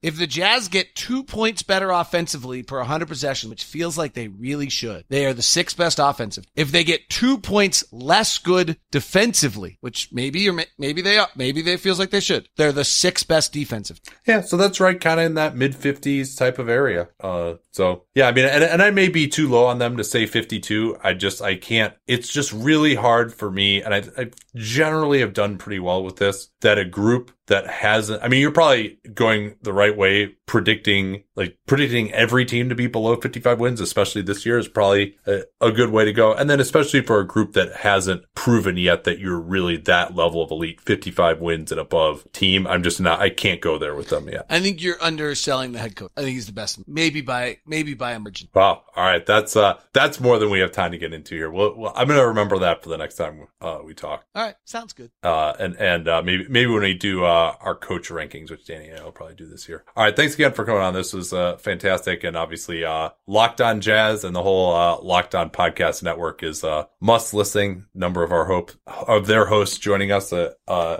as well as David. So uh please listen to that uh, to get your daily jazz fix or if anything major happens. Your Jazz, uh, favorite in. team has a podcast. Just search Locked On your favorite team, or tell your smart device to play podcast Locked On. All right, we'll uh, be right back after this. You guys know Postmates is one of my favorite sponsors of ours uh, because I used it long before they were a sponsor. I started using them back in 2014. It's just perfect during the fall when you want to sit around. Maybe you went out the night before and you want to sit in front of the TV on Sunday night or Sunday afternoon and watch football the entire day. Postmates means you don't have to take a trip to the store. Anything you're craving, they can deliver it within an hour. We always get from Wise Sons, there's a great deli in San Francisco via Postmates. And it's not just food, groceries, alcohol, any retailer, Postmates can deliver it within the hour, 24 hours a day, 365 days a year. They're the largest on-demand network in the U.S. They offer delivery from all the restaurants, grocery stores, convenience stores, traditional retailers you can possibly need. Download their app for Apple or Android for free. Browse local restaurants, and businesses. You can track your delivery in real time. They even have a little icon indicating what sort of transportation your delivery person is using. And for a limited time, Postmates is giving our listeners $100 towards their delivery fees. $100 of free delivery credit during your first seven days. So basically you're paying no delivery fees for your first seven days, unless you incur $100 on, which would mean you're, uh, you're using quite a bit of Postmates if you do that. Don't forget the way to do that is with your code CAPSPACE. Easy to remember we talk about all the time here on the program. That's code CAPSPACE for $100 of delivery credit for your first seven days when you download the Postmates app. Anything you need, anytime you need it, Postmate it, download Postmates and save with that CAPSPACE code and let them know that you came from us. All right, you know him as perhaps the best NBA salary cap voice on Twitter. I, I happen to think he is uh, personally, and so uh, we'll talk to him a little bit about uh, about that. But also uh, a veteran Miami Heat watcher uh, as well. Uh, Albert Nahmad, how you doing, man? I'm doing well. Thank you for having me. Yeah, great to have you on. And so this is one of the more interesting CBA focused sagas that I wanted to talk to you about here before we turn to the Heat. We haven't had a chance to talk about it yet on the program, and that is the saga of what happened with Nene. Basically, they wanted to have a contract that was only guaranteed for the minimum so they could avoid the luxury tax, yet in theory could provide salary fodder to trade to another team that then that team would still wouldn't be on the hook for the full amount of the salary. But Houston, if they wanted to, could bring back a player along the lines of say an Andre Iguodala by using uh, Nene's salary. So they gave him these uh, what were considered likely bonuses, which means his cap number goes up to uh, about 10 million. It would have been in the original contract construction. Uh, but those bonuses were in theory supposed to be under team control, so he would never actually see them. And then the contract got not voided by the league, but modified to basically just be the, the minimum. So, uh, what stuck out to you about uh, this saga? And uh, it, do you think it was fair what ended up happening? So what stuck out to me was the creativity of the Rockets. They they created a contract where only essentially they had to um, offer a base salary equal to his minimum, which is exactly what they did, and they guaranteed that. And the rest of the contract, seven point four million dollar in salary for the first year, was what's considered a likely bonus. That's a very creative structure because they tied those bonuses to two things. One, games played, and they can control that, like you said, and the other, 52 wins. So whether or not he played 50, uh, 20, 30, 40, 50 games, if, as long as he's tr- being traded to a team that didn't have 52 wins last year, it would be treated by the receiving team as a, essentially a $2.6 million contract, which if you do the math, basically means that, that a, team that uh, is acquiring him is not acquiring a high salary but the Rockets have the potential to take back up to 12.6 million bucks. So it created a, a, huge opportunity for them. The thing that got me about what they did was it was very creative and according to the literal interpretation of the CBA was legal. What got me was they did not contact the, the league office to ask them about the structure. Yeah. And, you know, if you come up with a creative alternative, that's something that I would always do. I just reach out to the league office and say, Hey, what do you think about this? Now, some people are responding by saying, well, the, the, the NBA would have turned you down. And that may what very well have happened. Yeah. That, that's a lot better outcome than what happened to them. Exactly. So when people talk about the structure as they took a big risk um, with a potential for a big reward, well, my response to that is they didn't need to take a risk. They did, and it, and it came back to bite them. But overall, from a creativity standpoint alone, it was hugely creative because it had the potential to really get them uh, a significant asset back in return for almost nothing. So I liked the structure. I didn't like how they executed the plan and obviously it didn't work out for them. And and they weren't treated very well as a result. But to some extent, it was it was their own making and not, and not reaching out to the league office. So I don't know how I feel about it that way. Yeah, I mean, we've seen uh, a structure once before like that. I mean, a lot of people and me just in my head for a long time was like, oh, 15, because unlikely bonuses are limited to 15% of the contract, but there isn't anything in there about what likely bonuses are limited to. And obviously it's with likely bonuses is what determines your cap amount. And Uh, so we saw this with Yi Jianlian a, a few years ago, but that was kind of more based on a way to just get him in there. And if he made the team to make a, a, enough money that it would be worthwhile, not necessarily to have him be as a trade piece with the Lakers. I think it was, uh, 2016, uh, off season that they did that. So yeah, th- this was a very creative construction. Is it fair what the league office did to them because by the letter of the law, this was a legal contract. It seems like to me, unless you disagree. So I'll answer that by saying uh, something that I pointed out on Twitter. Th- this wasn't the NBA's determination. This was an agreement between the NBA and the N- NBA Players Association. So when you go to whether it was fair or not, it was an agreement between both sides of the equation. So did it did it treat um, Houston correctly? No. It, it, it, essentially the ruling essentially take, took away all of the benefit of the structure and made it even worse than just simply signing a one year minimum salary contract because right. now his cap hit for the purposes of the tax. Remember, he's got 2.6 million guaranteed and then 7.4 million dollars in bonuses which they can control. So now he's effectively a contract that's sitting out there at 2.6 million. They can't play him more than 10 games because the moment they do, uh, they have the potential to to trigger another 2.4 million in bonuses, and they're close to the tax. So they essentially have this 2.6 million dollar cap hit sitting out there that would have been 1.6 if it was just a one year minimum salary contract. I do think um, the most likely outcome, whether or not they had ruled this way, would be to have him traded as a salary dump. I think this became a sort of an opportunity to get back 12.6 million dollars in salary, and that number, by the way, was interesting. They pegged his contract at 10 million total, including all of the bonuses. They could have picked any number. They could have picked up Yeah. to the to the max. They could have picked 38 million bucks. I happen to think they picked this number with with the way in which they structured the bonuses so that the league would view it preferably in the hopes that they would approve the the the contract. Ultimately they didn't. So they picked a number that wasn't enough for as in your example Andre Iguodala, it wasn't even enough to acquire him. Yeah. Um so um I don't know where I was going with that, but anyway, um Well, well, maybe maybe what we could talk about too is it, precisely how the contract was modified because the bonuses are still in there. They just changed the bonuses, right? Is, it- is am I they didn't change the bonuses. So, so let me just run through it really quickly. A two Okay, point yeah. six million dollar guaranteed base salary in the first year, then three bonuses totaling to seven point four million total. Two point four for playing ten games plus fifty two wins. Two point five that will take it to five if he gets there. Five Yeah. million total. Another two point five for playing twenty five games and fifty two wins. That'll take it to seven point five. And another two point five for getting to forty games plus fifty two wins. That takes it to ten even. Plus another ten for next season, which is completely non guaranteed. They needed that second season because if it was a one one one season deal, then he could um, void any trade. He has Right. no trade no trade provisions. So they structured it purely for trade purposes, and that just means uh, think about it how it would work in reality. Um, Houston would be sending out uh, a contract which is worth ten million dollars, and the receiver would be taking back a contract which is worth two point six million, which gives Houston the right to to take on one hundred and twenty five percent of what they're sending out plus hundred. That's twelve point six, and the receiver only takes back two point six. So they can send out any amount of salary and only has to take back two point six in exchange. That creates a huge imbalance which benefits both parties, which is so rare. I mean, you never Yeah. have a situation like this. So, um, and, in the worst case scenario, at least they would get a, a huge trade exception, right? Um, Houston by, by sending out this. So, okay. So take it in steps. One, they can acquire a very, very good player with all of the money they can take back, right? A Yeah. player making up to $12.6 million.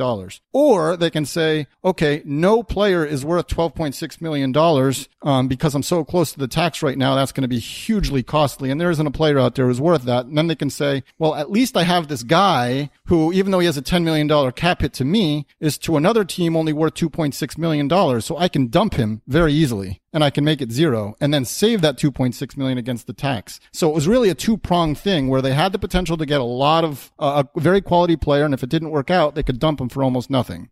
Now the, the NBA essentially in, uh, invalidated the first part of that. They have no benefit to his salary at all. Now it's, it's weird. Now they have a player that they literally cannot play for more than nine games for fear of, of, of triggering one of those bonuses. So he's sitting there on the books at 2.6 million and they can't play him for more than nine games until the playoffs comes around, at which point he could be theoretically a valuable contributor. But, um, so with that kind of cap hit and with the, with, with the Rockets, depending upon Clint, Clint Capela's bonuses already over the luxury tax. I suspect that come trade deadline, he's going to be, they're going to try to dump him in order to, to, to get the savings. Yeah. And so, so, but just to be clear, so that you, so the original structure is what did the league and the players association change it to? So they, they kept the contract the same. It's, Okay. it's, it's $2.6 million base salary, $7.4 million likely bonuses. So from their perspective, it's $10 million against the cap. That has a lot of negative consequences for them. Once, uh, once you're over the luxury tax line, which technically speaking, even though it's only $2.6 million in reality, it's 10.10.0 million on their, on their cap, on their cap sheet. That puts them over the luxury tax, which means uh, there's, there's more stringent trade matching rules for teams that are over the luxury tax. Number one. Number two, they can't use the non-tax mid-level exception, which they probably weren't going to use anyway, but it does that. But what the league did is said, even though it's $10 million cap hit to you, for purposes of trades, it's 2.6 from each team's perspective. So I it's- see. it's different for, for Yeah. how it sits on your cap sheet versus how you would use it in trade. It's a very unique situation. Uh, uh, essentially, the league had two ways to approach this. One, one they could have, they could have said, "I challenge the the structure of your bonuses," but the NBA can really only challenge an unlikely bonus that they feel should be likely, whereas the the Players Association can challenge a likely bonus, Right. a- a- and and and if they feel it should be unlikely. So they didn't use that approach. What they used, in my interpretation of the ruling, is the circumvention rules. They they essentially said Houston was trying to circumvent the spirit of the rules, and so they made this this creative approach. They came to agreement with the Players Association Association whereby they can the cap hit remains the same, but for purposes of the trade, it's really treated as a minimum salary contract. Well, I shouldn't say that. It's treated as a two point six million dollar contract. Yeah, and I, I think uh, that makes sense to me because I don't think the Players Association would be too happy about a ton of these contracts being out there either of just that are just funny money, let guys uh, get traded uh, more often just in kind of pure business transactions just for their salary. And that's part of what the new CBA in 2017 was designed to avoid as well with the, new rules around non-guaranteed contracts. This is kind of a way around that uh, new restriction. And so I think that's part of why the league frowned upon this, even if, you know, it was technically legal at- at, the time, lot- at least. Yeah, I mean, the Rockets and fans are saying, well, you took the entire benefit of the contract out of it and you made it a less beneficial contract than we would have otherwise gotten on a minimum, a one year minimum Sure. salary deal. That's not fair to us. And my, my only response to that would be, you have a point, number one. But number two, if you had any doubt as to the legitimacy of this contract, and when I first read about it, I did, even before they made the ruling. So it, it would be reasonable to think that somebody would, would question it. You could have contacted the league directly before signing the contract and asked them about it. And if you didn't like what they had to say, you could have then contacted the Players Association. I mean, th- there's no, there's, there's no limits to what they could have done to, to figure out whether or not this would have gone through before actually executing the contract. They, they chose not to. And unfortunately, it backfired uh, uh, against them. Yeah, I mean, perhaps it was a gambit of, hey, this is technically legal. We're going to just do it. And league, we dare you to come through and change it when it's technically legal. And uh, they did. You can't you can't fault them for the concert, yeah. creativity. This was a super creative contract, and that doesn't go away. And it was technically legal. It was an unfortunate uh, ruling, which which sort of did them in. All right. Well, let's. Uh, that was really one of the more fascinating CBA sagas that we've had uh, uh, the last uh, few years. So I was glad to have a chance to talk to you about it. Let's turn now to the Miami Heat uh, and their 2018-19 season. Uh, or I'm sorry, 1920 season, I should say. Their 18-19 season was a, a bit of a disappointment. They were not able to make the playoffs. Uh, finished at 39 and 43, 10th place in the East uh, when it was all done. So they made uh, some major changes. I want to talk to you first about just what you thought of that sign and trade acquisition of Jimmy Butler with uh, Josh Richardson uh, going back to the Sixers. I know there's a bunch more folded into that, which we'll get to uh, as well. But that was kind of the the original component of that deal. Right. So I have a lot of thoughts on the Goran. Tra- uh, sorry, on the uh, Jimmy Butler uh, sort of sign and trade. Um, I like the acquisition, and the Heat needed a star. I, th- there's positive positives and negatives Jimmy Butler, but I the Heat needed a player they uh, who was unquestionably the, the sort of lead star on the team. They got that in Jimmy Butler. I have a lot of thoughts on how that trade came about and you know uh, we can get into that now, or we can get into that later. Yeah, but- no, go for it. so a common misconception is, you know, originally they had they had structured the trade where where Goran Dragic would be going to the to the Mavericks and Jimmy Butler would be going to the uh, to the Sixers in exchange for uh, sorry, and um, Josh Richardson would be going to the Sixers in exchange for Jimmy Butler, right? Yeah. So um, then there was this miscommunication with the Mavs, and the, and the Mavs thought that they were getting instead Kelly Olynyk. Um, whether or not that miscommunication, they also thought they were getting um, Derrick Jones. That pairing, whether or not that miscommunication was in fact a miscommunication or what happened there, we don't know. But a lot of people are saying, you know, Heat fans, when I when I have private conversations, are saying it's okay. They fixed the situation. They got Jimmy Butler anyway by by striking a deal with with the Blazers. Well, no, that was hugely impactful and it has big lasting consequences on the Heat's summer, uh, Heat's future. So just think about what happened and what would have happened and, and you'll be able to see it, right? Yeah. So, so I guess let me just walk through it in steps. Step one, when the Dragic, Dragic deal blew up, the Heat had to adjust. Instead of acquiring Butler for Dragic and Richardson, they got Butler for Leonard. They got Butler for, uh, they got Butler and Leonard for Richardson, Whiteside, and a first round pick, right? So because the first trade didn't go through, they lost a first round pick and $3.4 million of cash and salary. Yeah. And so that's step number one. Step number two is the Whiteside trade on its own had its own merit. And of course, you get Ellie Leonard with that too, who's everybody in Miami's falling in love with. But, um,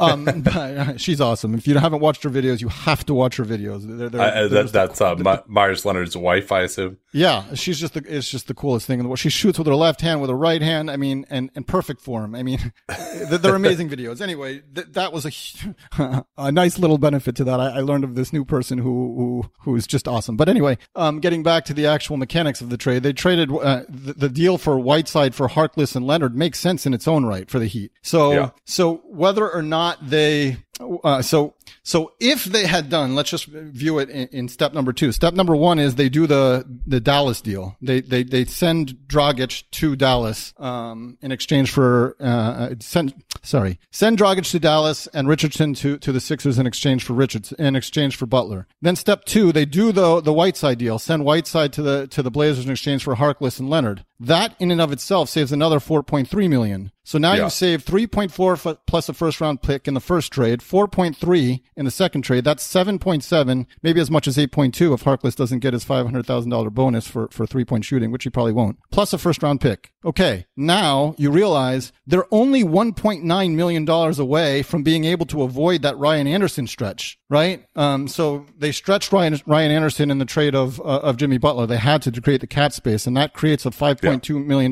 dead money cap and, charge. And, and that and that because the, taking on Butler, uh, once you do that, your hard cap they would have had to Yeah, they to they, avoid the they were cap. taking on too much salary. They had to do that to dump to dump salary to be able to stay below the hard cap. But so if you do those two trades, all of a sudden you're seven point seven million dollars in savings. You only need one point nine to avoid the stretch, and you get to keep a first round pick. You got to think that Andy Elisburg can save a mere 1.1 1.9 million dollars on a on a subsequent trade, especially since because the Heat had a bunch of expiring contracts. It has six million dollars of cash. It has all kinds of of tools to be able to save that very small amount. So think about what that miscommunication with Dallas actually cost the Heat. $10 million of salary, a future first round draft pick, and a $5.2 million dead money cap charge through 21 22 when the Heat could be a major player in free agency. They'll have about $40 million that year. That is painful. So, but Yeah. so all of that speaks to a miscommunication. Now you might respond to that by saying, you know, it's interesting but irrelevant because Dallas was never going to do the Dragic trade to begin with. So you might be talking about this, but it was never, never reality. Well, my response to that is I don't know what the Heat, Heat was thinking. See, vision and creativity are very big things in salary cap management. The Heat responded to the Mad situation by finding the Blazer situation, but it makes you wonder whether Pat Riley and crew ever envisioned the possibilities of combining them both together like I'm describing here. And if so, if they tried to sweeten that Dallas deal to make the Dragic trade happen, right? Because if they're getting all of those benefits, $10 million of cash savings, a future first round pick back and, and no rhino stretch, they could have offered some of that to Dallas as an enticement and just gotten the rest, right? So Yeah. they had, um, uh, avenues to maneuver around it. So anyway, the, the the basic point was not getting that Dragic trade done. Now, whether or not it's because the because there was a miscommunication, whether or not because I I don't know. Even if the Heat offered to sweeten the deal, I don't know whether they would have accepted, and I don't know whether they sweetened it or not. But um, the point was, it was very very critical that that they be able to trade Dragic to, to, to Dallas, and they had the ability to sweeten the deal. You know, if if you take the, as I understand it, the Heat were offering Dragic to Dallas for nothing essentially, and the Heat and Yeah. and, and Dallas essentially wanted Olynyk uh, instead of Dragic, and they wanted as a sweetener they wanted Derrick Jones. If the Heat just offered Derrick Jones and a first round pick, would that be enough? I, I don't Yeah. know the answer to that question. I don't know whether they offer that or not. You might say I'm crazy. You're going to offer them. You're going to offer them Dragic and a first round pick, but look what they ended up doing. They ended Yeah. up offering the Clippers a first round pick to take on Mo Harkless, which is crazy, right? I yeah, mean, Mo's actually a good player, I think. yeah, he's a, he's a pretty good player on an expiring eleven million dollar contract. So, um, yeah. So anyway, they ended up paying uh, a, max contract to Jimmy Butler and taking on an extra five million dollar cap hit every year for the next three years, including 21, 22, when they'll have you know thirty eight to forty million dollars of, of cap room, and they really need it. And that was really costly because if they were just maybe the circumstances were a little bit different, and I don't want to lay blame on anybody, they could have at least saved that Ryan Anderson stretch, let alone possibly a first round draft pick. So was pretty costly how they structured it, but they got the player.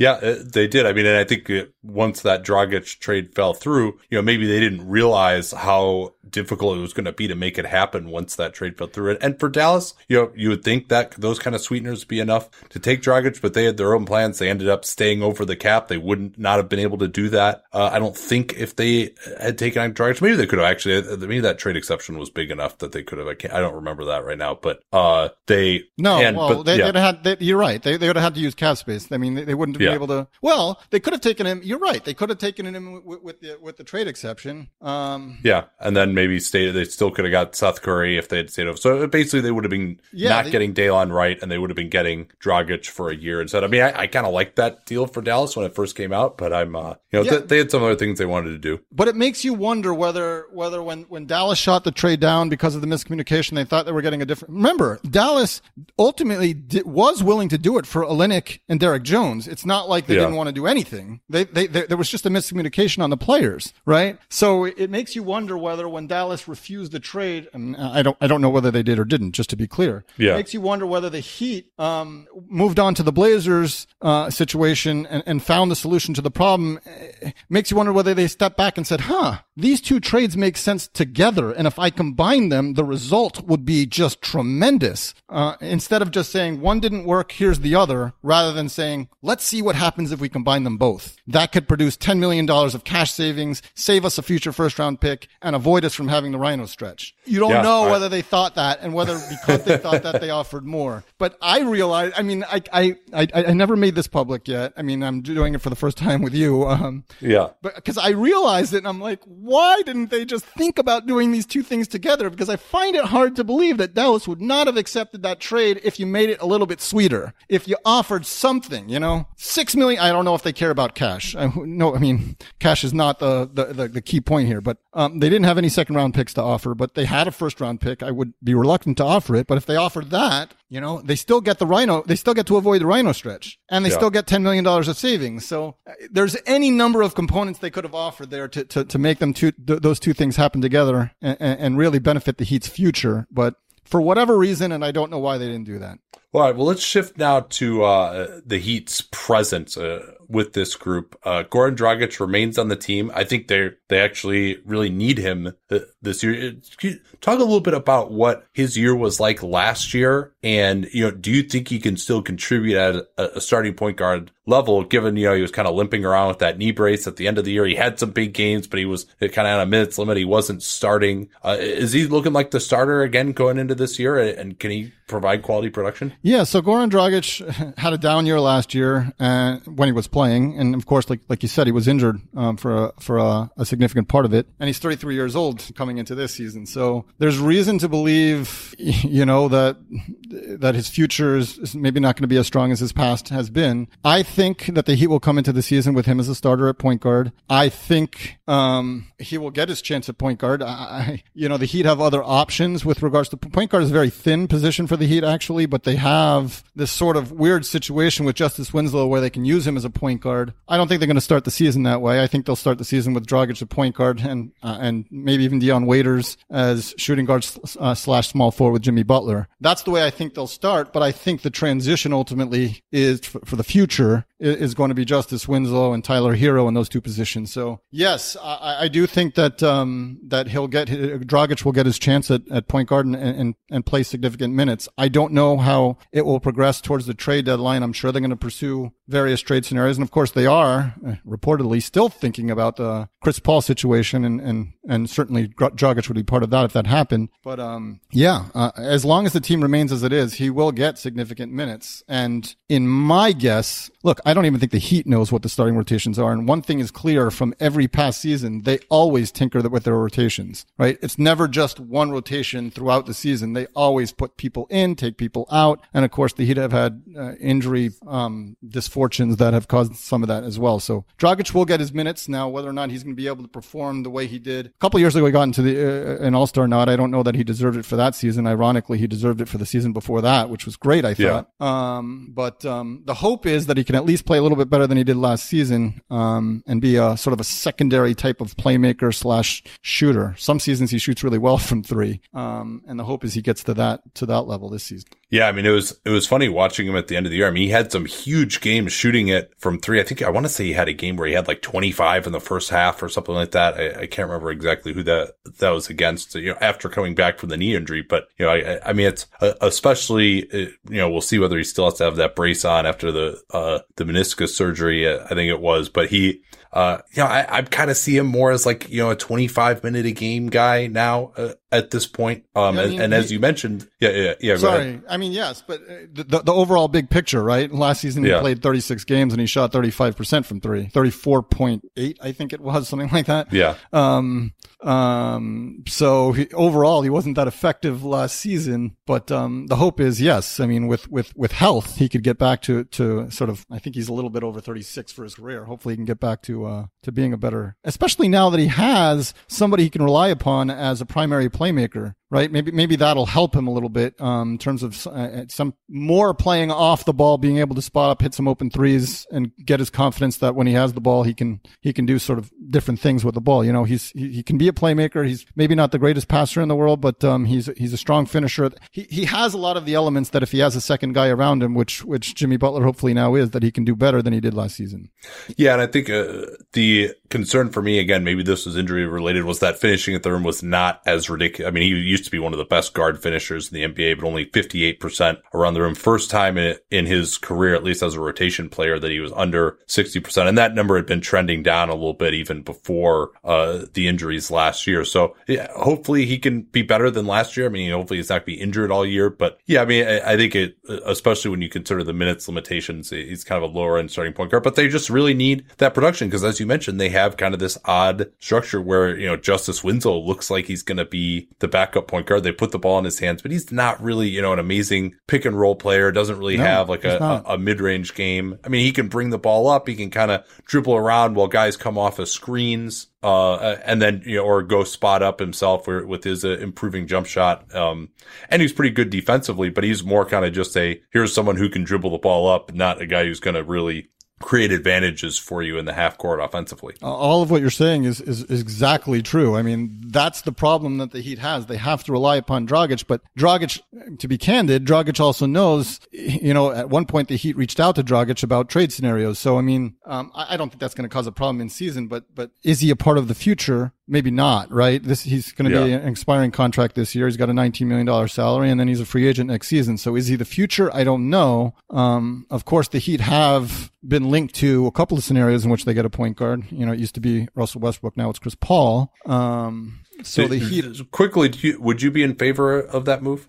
Uh, you know, assuming it's just kind of like uh, they give up expiring contracts for Paul. Uh, I mean, you wouldn't expect them to give up too many assets because he's got that huge contract for three more years. But uh, would you be in favor of that move? So I can see the vision. I have I have some problems with that, right? So the, the vision for Chris Paul is two things. Number one, not for them to give up assets, but to get back assets, namely at least one first round pick, if not two. Yeah. Well, so and I, I think there's just no way OKC does that. I was talking about this with Royce Young on the program last week, and I mean, OKC has all these assets. I mean, they would just, I think they would rather just eat the Paul contract than actually have to give up assets to get off of him because they're, they don't really have much of a use for more cap space in the next few years. So I would agree with that. Number one. Number two, the, the, the, the addendum to that is to, to get in getting Russell Westbrook, um, you know, in, in, the, in the Russell Westbrook Chris Paul trade, they got two first round picks to be able to, to have to give them up now in order to get rid of, yeah. uh, what, what did they accomplish? Right. They wouldn't have, have accomplished anything. I do, from the Heat's perspective, regardless of what compensation goes back and forth, I do think, I, I do think that Chris Paul is getting unfairly judged, right? I think he's a very good point guard. Yes, he's lost a lot of his, his athleticism, but he does have that sort of point guard ability to break down a defense and to create space for others. And as, as he's gotten, gotten older, he's, take last season aside where he struggled a little bit, but he has the ability to space the floor with his shooting as well. So I think the vision there, uh, you know, it could be Chris Paul at the one, Tyler Herro as he develops at the two, Jimmy Butler at the three. It was my, it's my hope that if the Chris Paul situation ever actually materializes, that the Heat would also go after Gallinari and put him at the four. And then, of course, you got Bam Adebayo at the five. Um, that's sort of like what the vision could be. The problem, of course, is 21, 22 that he has that, uh, yeah, he has that player option, which is, is, is $44 million for, for, he's, he's probably going to opt in. I'm gonna, I'm gonna predict that. Uh, yeah, and, and you've been talking about how that could be a summer for them to to get back into the free agency game, which is you know, more realistic for a team like Miami than some others. Right. So I mean, they've got they'll they'll have I mean, if you want to talk all the way that far out, they'll have Jimmy Butler under contract. They'll have Winslow at 13 million bucks. They'll have Tyler Herro. They'll have Bam Adebayo's, um, you know, restricted free agent rights, uh, bird rights, and then they'll have maybe 38 to 40 million dollars of cap space, which is max level. So what can they do with all that? Um, all right. So, so back to this year's team. I, I think, you know, this, as I go through this roster, and I say this every year, it does, it just seems like you know, there are a lot of guys who, you know, could pop, but also, you know, have really struggled. One of those guys, to me, we talked about the need for more playmaking. It seems to me like there is uh, once again a role for Dion Waiters with this group if he can finally be healthy. I mean, it's probably not realistic to expect that he's going to play as well as he did in 16, 17. Yeah. But if he can just provide some kind of creation and drives to the basket on the second unit, uh, I, I, think there's absolutely a, a role for him. So, I, yeah, I mean, I, I have a lot of thoughts on the Dion Waiters situation. Sort of 16, 17 was his sort of, the second half was his sort of coming out party and they gave him that contract in the summer of 2017. I still don't understand why the Heat gave him that contract. They knew he was so severely injured with his left ankle. Apparently they misread Yeah. the situation. But when he, so he, he missed a lot of, I guess, the, the end of two seasons ago and the beginning of last season. When he came back, yeah, he, he got widely criticized. He actually had a pretty good season. I mean, Yeah, he actually wasn't that bad. True shooting percentage is by far his best of his career, but he was overweight and he lost a lot of playmaking ability for that. And that's where he got, he got, he got targeted as, as, you know, not, not, not performing as well as he did in 16, 17. So that's, that's, he's in phenomenal shape, uh, apparently now. So he has the potential to, to do better. And the Heat would really need that playmaking. I mean, think about what they did last year, right? When, when he went down, when Dragic went down, they didn't have playmaking. They switched Josh Richardson from, from his sort of spacing type of role to a playmaking type of role. Josh Richardson shot 44% on three pointers in the first month. Uh, I think it was through, uh, what, November 23rd. It was top five in the NBA. Then they asked him to be a playmaking because they just did not have a playmaker because they just didn't have anybody else. For the rest of the season, the next five months, he shot 32.8% from the, from three. We need playmakers. And yeah, uh, the hope is Tyler Herro can be a shooter, right? I mean, that's Yeah. sure, but and maybe even uh, uh, progress into some sort of playmaking ability. But um, in the meantime, yes, if the Heat the Heat has, you couldn't have said it better. They have a lot of potential, but nothing proven yet. They have a lot of possible playmakers like a Tyler Herro, but.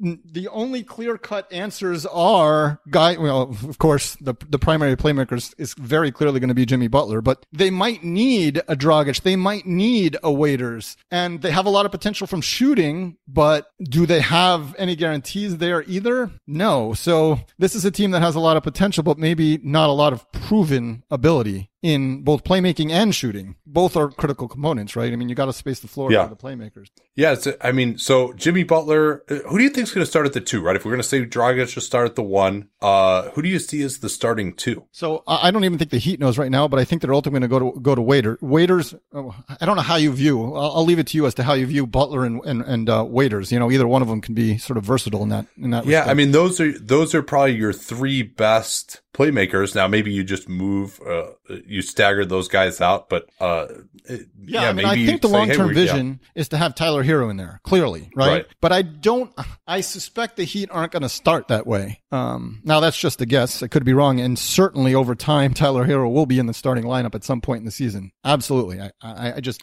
I, Wow. Uh, So, so you think that they think that highly of him at, at this point, huh? sorry, what? I said they they think that highly of him at, at this point. So I that think they could. I mean, he's a view one and of- done guy. You know. I think So their view of Tyler Herro has, has uh, evolved over time, right? I think they thought very highly highly of him in the draft, right? That that's clear, right? They wouldn't have selected him if not at 13. but I think after that, I have reason to believe, you know, after that they were pursuing a couple of trades for point guards. I, we talked about already, Chris Paul, Ru- Russell Westbrook. They did not sign him for a period of time, right? And I have reason to believe that a part of the reason was because certain teams were asking for him as a as part of the return, and the Heat didn't necessarily close that off. He had a very good summer league, and I think he's changed minds. And I personally, I don't know how the Heat feels uh, to, to be exact on him, but I think they see the potential, and I personally myself see the potential in him.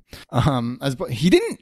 It's it's weird. He has a flawless looking shot, but he didn't shoot that well in college. Yeah. Right? He- I I think he was 35. Um, all these stats, I'm trying to remember them off the top of my head. I think he was like Yeah, 35. it wasn't like unbelievable. It wasn't like your, you know, Jamal Murray, JJ Redick shooting forty percent from Yes, three but type but of season. but he has Devin that Booker. potential, and I think he has the potential to be a playmaker. And I think you saw some of that in summer league. So I think it it it, it sort of gave at least Heat fans a lot of excitement as to what his potential could be. He's certainly going to be the future in terms of the replacement for Josh Richardson. Richardson was the better defender, unquestionably, but I think uh, Tyler Herro has the potential to be the better offensive player, and I think he has the potential to be a really good complementary piece as an offensive player in the future. And yeah, I do think they think that highly of him, and I do think that that as a result he will be starting at some season. Yeah, God, I, the more I think about this, I mean, there's so much. Like Justice Winslow is another real swing piece, right? I mean, he's started a lot of these games in part because they needed some ball handling and they needed some defense. They've got a little bit more of that now, but you know,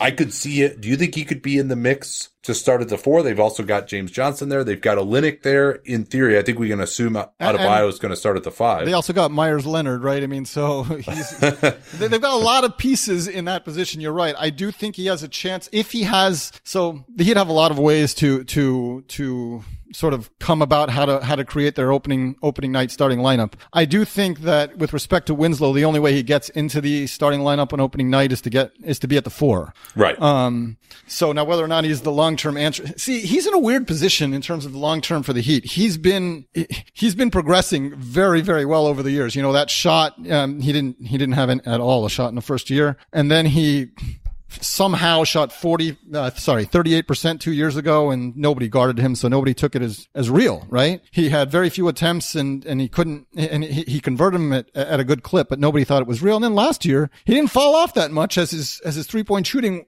dramatically increased in volume. So I think his shot is, he's never going to be a great three point shooter. He's not going to be a 40 plus, but he's, he's proven to be a solid three point shooter, but he's at a weird stage where now his natural position, whatever you think that would be, he's competing with somebody like a Jimmy Butler, right? That, that is clearly ahead of him at, at a sort of a small forward type of position. So you got to slot him in at shooting guard, uh, sorry, at point guard where, like you said, he's not really a natural point guard. So his long-term fit, where do you put him when you have the hope when you have that championship caliber team after one or two more pieces are added, right? So he's got this sort of weird fit here where, you know, you can slot him in at point guard and he did pretty well in some aspects of that. And you can slot him in at power forward, but is he, you know, does he have the capability of, of guarding that? Well, to some extent, yes. But anyway, he's he's sort of a weird component where he's improving every single year to the point now where he has a lot of skills and he's an intriguing prospect. But he's where do you slot him in has always been a question for the Heat, and now I think it's me- maybe at point guard, maybe at power forward. It's odd to to, to use those two types of uh,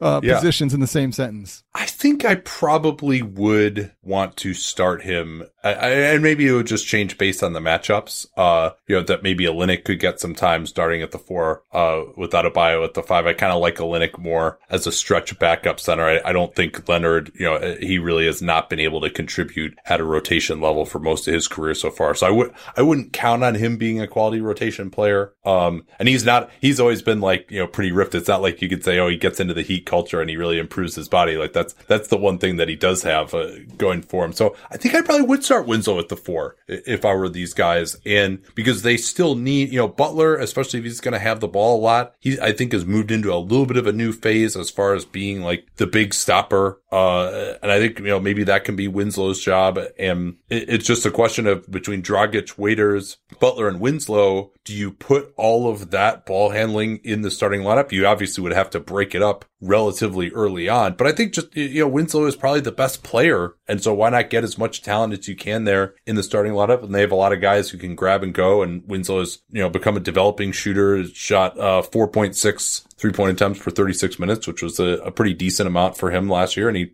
shot a, a good percentage in the high 30s. So he can hopefully space it enough, uh, when he's off the ball and then, you know, take him out early, bring in maybe Derrick Jones and then have him come back in as, as the backup point guard. Yeah. So I think I agree with you. I, I see him initially starting. If he starts, he's starting at the, the power forward position. I think at some point in the season, he'll get starting minutes at, uh, at the point guard position. There's other players in here that, that are contributing to the mix as well. There's also KZ Okpala, who we haven't talked much about. Um, but you know, he's sort of a, what, 6.9 and a half, sorry, six, nine and a half wing who can guard small forwards, power forwards. And if he develops his shot, he needs minutes too. Yeah. So the Heat have sort of a lot of players without a clear cut definition of where, where everybody's going, what positions everybody's going to play. And that's sort of goes in line with their position, positionless thinking. But, um, yeah, I think you got to get Winslow in at some some uh, some position. So, so they do, as you started to talk about, they do have these intriguing young wings. Put these four guys in order for me as far as who will get the most playing time to who will get the least playing time. Mm-hmm. Jones Jr.,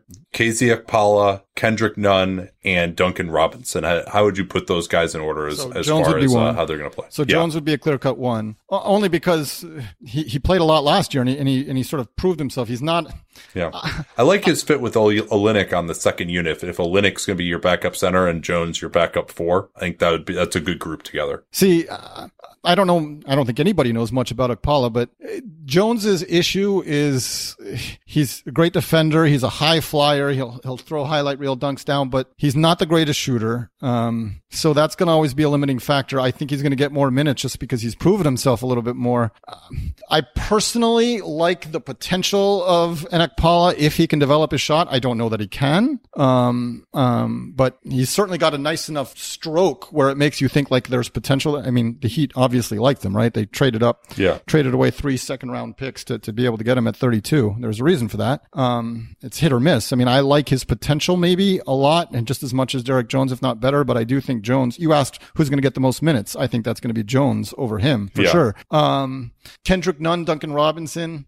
I, I, like I like the potential of Duncan Robinson too. He's going to be he could be a great shooter. Can he defend? Is the question there. Uh, he'll get some minutes. I both of them, by the way, have great contracts. Right? They have yeah. two years non guaranteed and then then restricted free agency. So if they get big minutes and they and they show that they can deliver in those minutes, then they could be big parts of the team. Uh, you know, the Heat has a tendency. Spoelstra has a tendency to play everyone in some way, shape, or form at some point. So I do think they'll get their minutes, and if they prove that they can perform, then they'll get even more minutes. But Robinson did a little bit last year didn't maybe perform so well, but I still like what he has to to give. I still think that he could be a, a player, but um, it's hit or miss. I mean, these are end of the rotation guys. You, you just you can't say with certainty. Anybody who says with certainty, I mean, sure, it's tough. It's tough. Um, yeah. So I think the other guy we haven't talked about at all is James Johnson. And, you know, he uh, was another guy had just an unbelievable 16, 17 season, you know, has not necessarily been in the same type of shape. He had, had that core muscle injury. He did not come back uh, strong uh, last year. I mean, is it,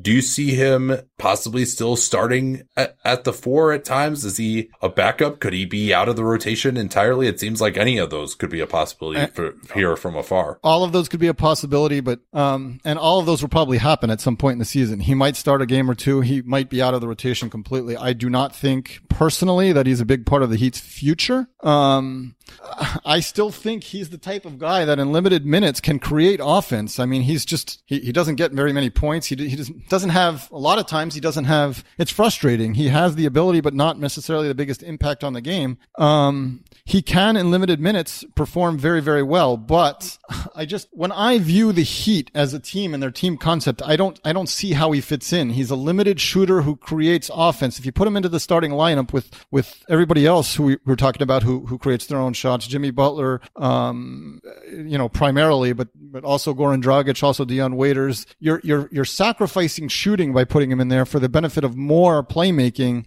And I don't think it's really needed. So I think his, his primary role is probably a backup role. Um, so he might come off the, come, come off the bench and be a, be a sort of secondary playmaker. And I do see the potential since they have so many people they have to get in. There are times that he might not play at all. Yeah. I mean, this is going to be his age 32 season and, you know, really uh, below 20% usage, but well below league average efficiency as well. Doesn't particularly space the floor. I mean, he'll, he'll shoot him every once in a while, but it, and he's had moments where it looked a little bit better, but you're, you're right. He likes to have the ball and they've got some other guys who can do that. So he does to me fit better on the second unit. I think they, you know, they really need somebody who can be a, a play finisher, uh, shooting the ball a little bit more. So, uh, yeah, I, I, it wouldn't, sh- especially because some of these younger guys are, you know, Jones in particular. I mean, it seems like Jones and Johnson may be competing for, uh, minutes, uh, on the second unit. Could throw Okpala in there as well. I mean, they do need a backup three also. So yeah, I mean, they have a lot of guys who can play a lot of different positions and Johnson mm-hmm. fits into that to some degree. But yeah, I mean, I, I just, I worry that he just might be done at, at this point. I mean, the, the guys who are going to play the biggest minutes are obviously Jimmy Butler and,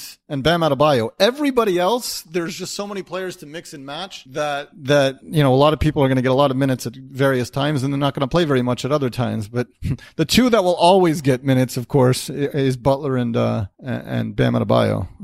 now that Whiteside is gone, there's, there's nobody really to take minutes from, from Adebayo. He's going to be able to, when you talk about the, the sort of future of the team and who's going to improve, Adebayo's really going to be in line to potentially take a big step, hopefully. Yeah, we haven't talked that much uh, about him, but uh, when you say he could take a big step, what, what are the areas of his game that, that you think that could be improved? Well, number one, just more experience, but two, you know, the shot, obviously, he's never going to be in sort of a, a long range type of shooter, but he's, he's primarily just an interior sort of pick and roll type of shooter right now at the, at the rim. I think he can step back and maybe make an elbow jumper. He's, he's been working on it this summer. I, you, you can't really trust anything that goes on prior to the regular season, but uh, I think he can improve his shooting. He's can also improve. He's some, he's reasonably good for a youngster, a really reasonably good passer as well for a big man. I think he can improve in that area as well. You know, if he can do all those little things and he's versatile, he can, he can, he can continue along the lines of his, his versatility and defensively. Coming into the league, he wasn't a great rebounder. He's improved that in that area and he can improve some more. He wasn't really a, the greatest shot blocker or known to be. He can improve sort of in that area as well. I think he will take the next step, incremental changes, just like he did last year to, to, to be an all around better player. Um, so yeah, you know what he, uh, what I would like to see the Heat do. I mean, and they had a very good defense last year, and I, I largely expect that to continue. Yep. But they can throw some units out there with Adebayo at the five now. Winslow, Butler, Waiters is a really strong guy. If you put James Johnson into that group or Jones, or, you know, Dragic doesn't really fit it as much, but they could do some real switching, like one through five with some of these groups, uh, or even two through five sometimes, where uh, I think they could just be, you know, they've got so many strong guys who can move their feet, I agree. who have decent size. I, I think that the this could be you know, a lot of these teams have gone away from that. You know, that used to be the idea with the Warriors a couple of years ago. Now, you know, uh, there aren't as many teams that could do that, but I think the Heat could actually be one of them. I, I agree with it. I don't really worry so much about the Heat's defense. You know, Spoelstra always seems to, to have the, the types of players and the types of schemes to be able to develop good defense. Um, that's really been the case all of the last several years as the Heat have struggled a little bit. Um, um, the, the, the area where they, where, where it's been more of a challenge is of course on the offensive side of the ball, but you're right. They have so many players that are so versatile that are tall and can move their feet and some need to add a little bit, you know, the, the youngsters probably need to add a little bit of, uh, of strength, but, um, they have the ability to guard two through four in some cases, you know, potentially even, I mean, potentially even five, you know, James Johnson can guard a, a center as easily as he can guard a small forward, even maybe even in some cases, uh, depending upon the matchup, a shooting guard. It's, it's, it's, they do have a lot of players who have that versatility. Um, the question is, can they? That will help their them defensively. The question is, can that any grouping of four or five players that they use for that defensive versatility also provide the offense needed to to sustain yeah. a, a victory? Well, and I think the hope is that if you do go to some of those more defensively focused groups, especially at the end of games, that uh, Jimmy Butler just creating one on one, you know, he's going to dribble the air out of the ball, but he can hopefully get a good shot for you at least uh, against most teams. Uh, yeah, how to pick and roll. That's you know that's another a, a, sort of a quiet reason why why Jimmy Butler was so important. So two years ago in seventeen eighteen when we were forty four and thirty eight, the clutch was a big reason why. In those situations, I, I think I had this conversation uh, last year at this time. I, I think uh, they were like twenty nine and twenty four, and they shot forty eight percent and thirty nine percent from three. Those are like championship caliber numbers in the clutch, right? I mean, thirty nine percent and three. Those are not sustainable for a team of the quality of the Heat back then or now or, or, or last season. And last season, it sort of, sort of normalized, right? They were 21 and 24 in the clutch, 39% field goal shooting, 21 uh, uh, on threes. So, you know, it was a sort of a four game drop. That, that basically is the drop in the record from 44 wins, uh, from 44 wins to 39. So the clutch is really a big reason why Jimmy Butler is good in the clutch. So all of a sudden now you have somebody you can rely upon where, where it, it would no longer be a fluke if you can turn to somebody and he'd be really good in the clutch. So let's get to, uh,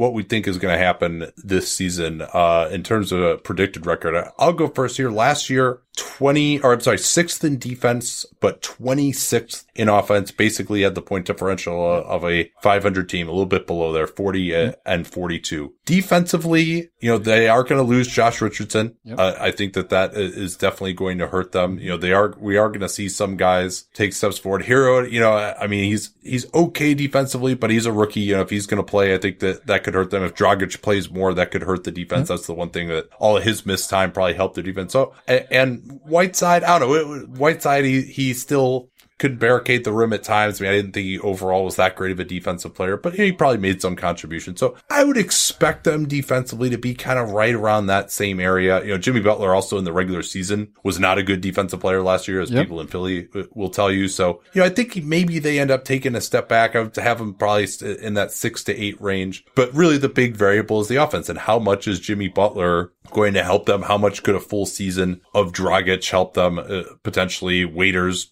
uh, I don't know that I would expect that much more from him this year. If you look at his overall stats, they could play more, but I don't know if he's going to be much better. So I, I, still probably see this group as being a little bit below average offensively this year. Um, uh, what do you think? Well, so are you asking me how I think they are, or, the initial question of wins? Because I didn't hear your. Oh, oh yeah. Well, I, I, I rambled. I rambled for a while there. So, but yeah, I mean, in terms in terms of offense, I think like I kind of have. Let's just focus on that for now. I, I would have them maybe you know in the like seventeen to 20 type of range uh, offensively because they don't have a ton of like great shooters either. You know, they, they have a lot of pieces, but, and they do have Butler, but I'm kind of, uh, uh, I'm, I could, don't see him getting much above average offensively. Do you see it that way or, or do you uh, think they have more potential than that? I'm sort of in your camp. I think the defense will be, uh, you know, a little bit worse than it was last year because we did lose Josh Richardson. And, and if, if certain players play more minutes, uh, Goran Dragic plays more minutes, then it, it compromises the offense just a little bit. Uh, sorry, the defense just a little bit. So I think the defense will take a slight step back. They performed very well last season. The offense, yes, I think we got better, but there's a lot that's unproven. Yes, um, we can rely upon the, the thing that I like about Jimmy Butler is we have our guy in the clutch. I mean, that's going to be a key, but he's the playmaker, the primary playmaker. I'm not sold on our shooting just yet. So I, it's sort of a trade off there, how, how we got a little bit better and,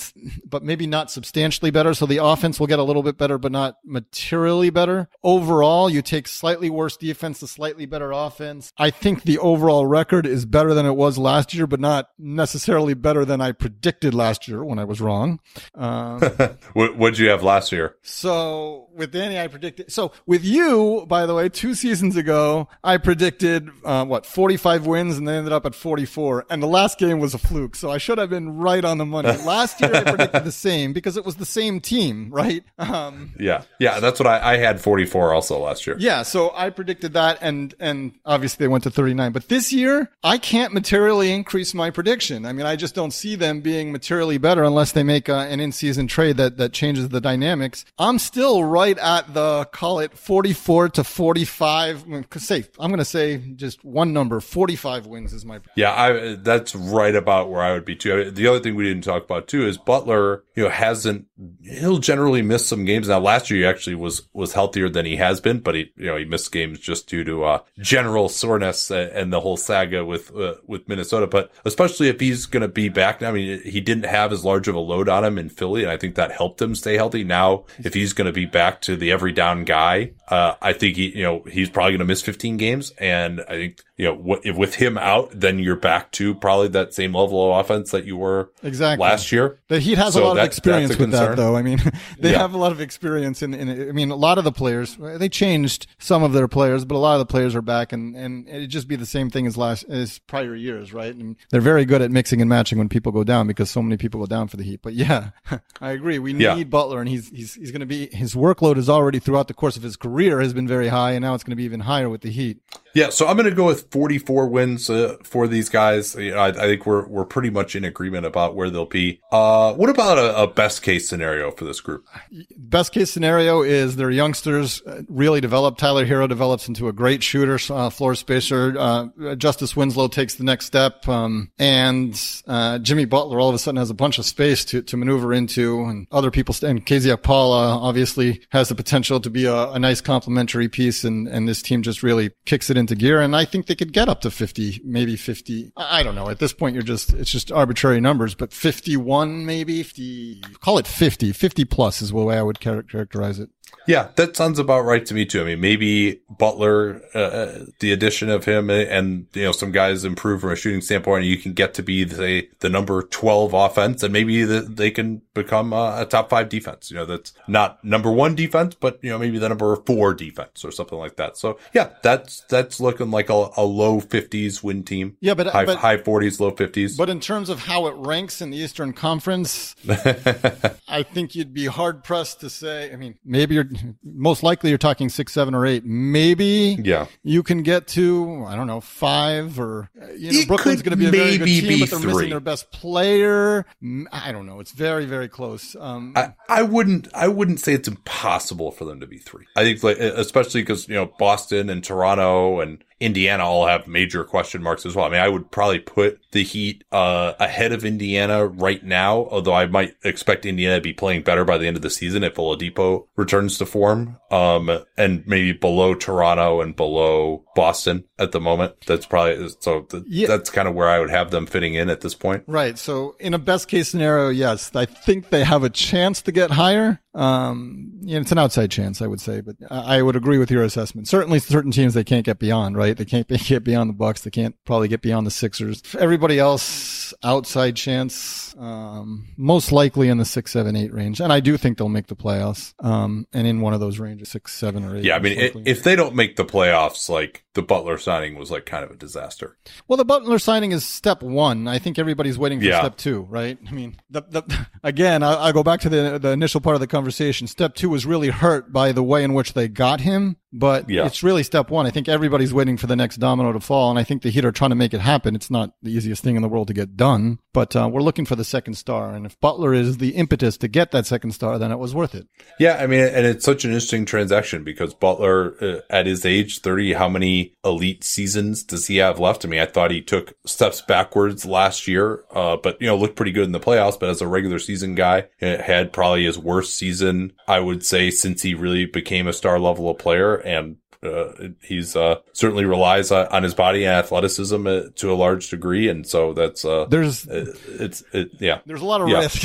they paid him a lot of money, number one, in, Yeah. in terms of his max, and there He's is got the of risk. player option too, which was also uh kind of surprised me. Yeah. So yes, I if I had the opportunity to pick my my lead guy, you know, obviously some guys would be ahead of others, but um, the fact that we have one now and Jimmy Butler, I think we'll we'll look to him to to really step up in that role. Whether he can, advanced age, high minutes in the past, a lot of games played. I don't I don't know. I mean, so that's that's where the risk element comes in. But I, again, I think this was just you had to get somebody to take step one for step two and step three, and hopefully build a team that can compete. I don't think well, I don't think this team right here is going to threaten to potentially make it into the second, third, or final uh, round of the playoffs or, or finals, etc. But um, it's step one of what I think everybody hopes is going to be a step two or step three, and and onto a, a sort of a, a, a, competing type of team.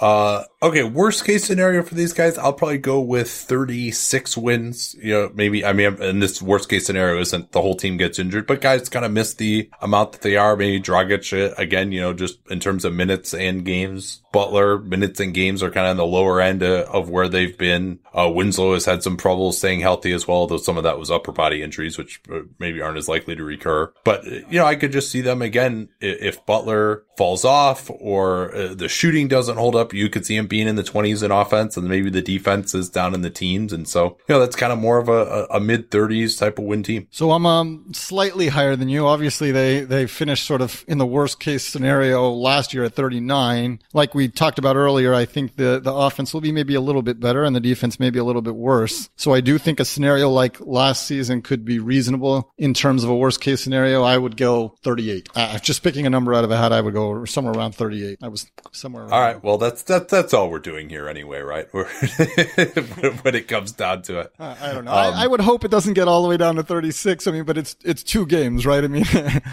yeah, yeah. I mean, anything can happen that can make it make it there. But uh, yeah, I mean, and when I'm doing this, I'm kind of more thinking this is what their point differential is going to be, right? Like, right? I mean, you could you could easily just be four games in one direction or another based on bad luck and close games Absolutely. or something like that. I'm trying to think of just what they are fundamentally as a team. Um, all right, well. Uh, tell us about uh, some of the work that you do. Obviously, follow you on Twitter uh, at uh, Albert Nahmad, right? That's your, your Twitter handle. Yep. And uh, heathoops.com, where uh, if you thought that uh, his breakdown of that, that trade uh, was detailed, go to heathoops.com and you will realize that that was just the tip of the iceberg uh, with Albert. That's uh, that's why I love having you on. Uh, yeah, maybe, maybe ner- nerding out with you about cap stuff is always uh, a great experience. Maybe I wasn't the most eloquent um, with you in explaining my sort of issues with with how they structure the Jimmy Butler trade, but I will uh, try to tweet out clarification. So hopefully it, it becomes easier to follow. Whether or not you agree I, I mean, I, I, I thought it was good, but okay. uh, sounds good because it was yeah. it was really an underreported part of the the summer, and I really kept my mouth shut on it because you know the Heat ultimately did get their man, but I did have some issues with the way everything went down. Some of which was in the Heat control, and maybe I don't know the portion that wasn't in the Heat control. I, don't, I don't have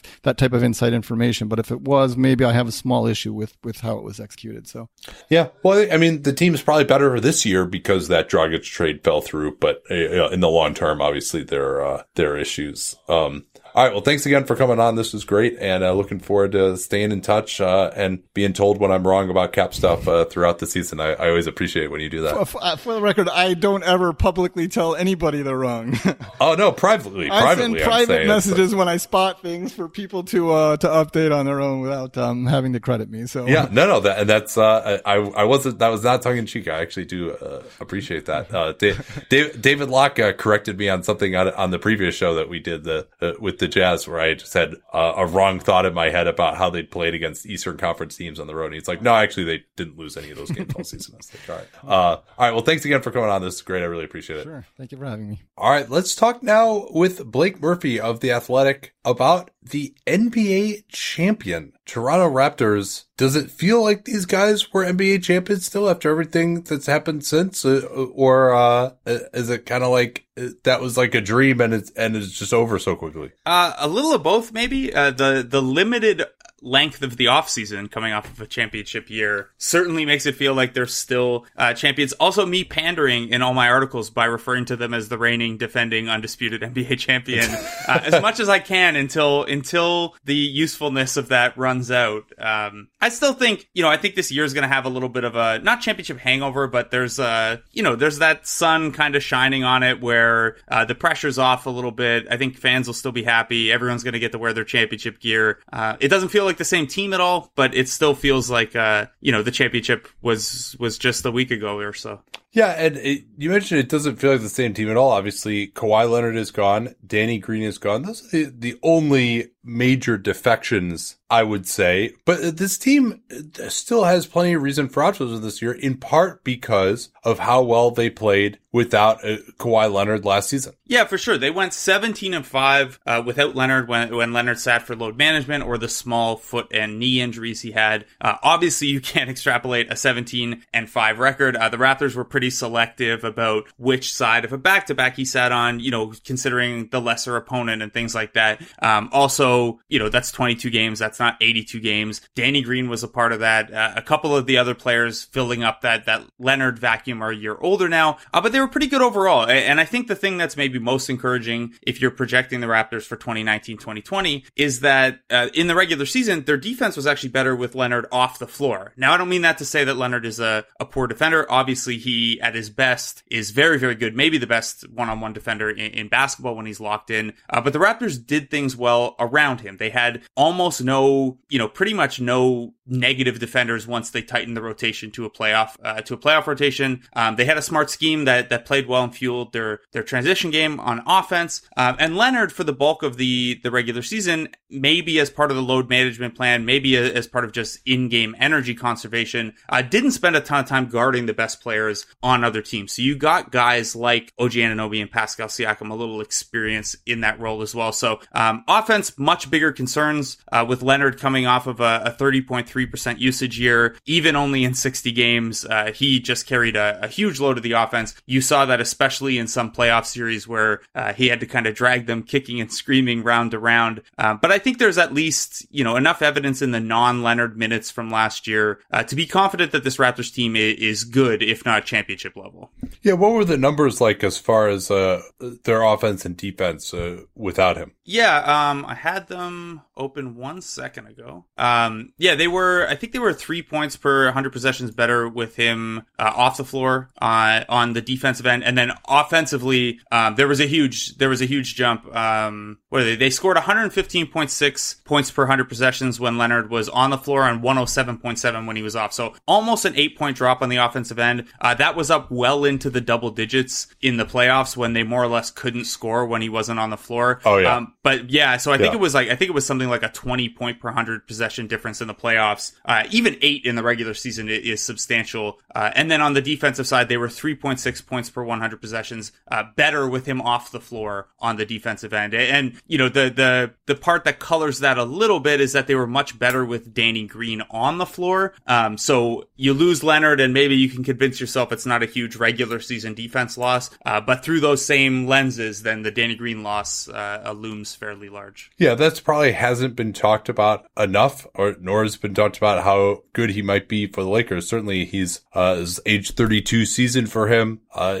could experience a drop off. I mean, I think he's not quite the defender. He doesn't quite have the magical fast break defense that he once did, although it's still pretty pretty darn good. Uh, he really was a big part of their transition game as well with some of those pull up threes. Um, but you just talk a little bit about how? Oh my God, did I just say that? Talk talk about? Wow, it's way too early here. Preseason for all of us, West. buddy.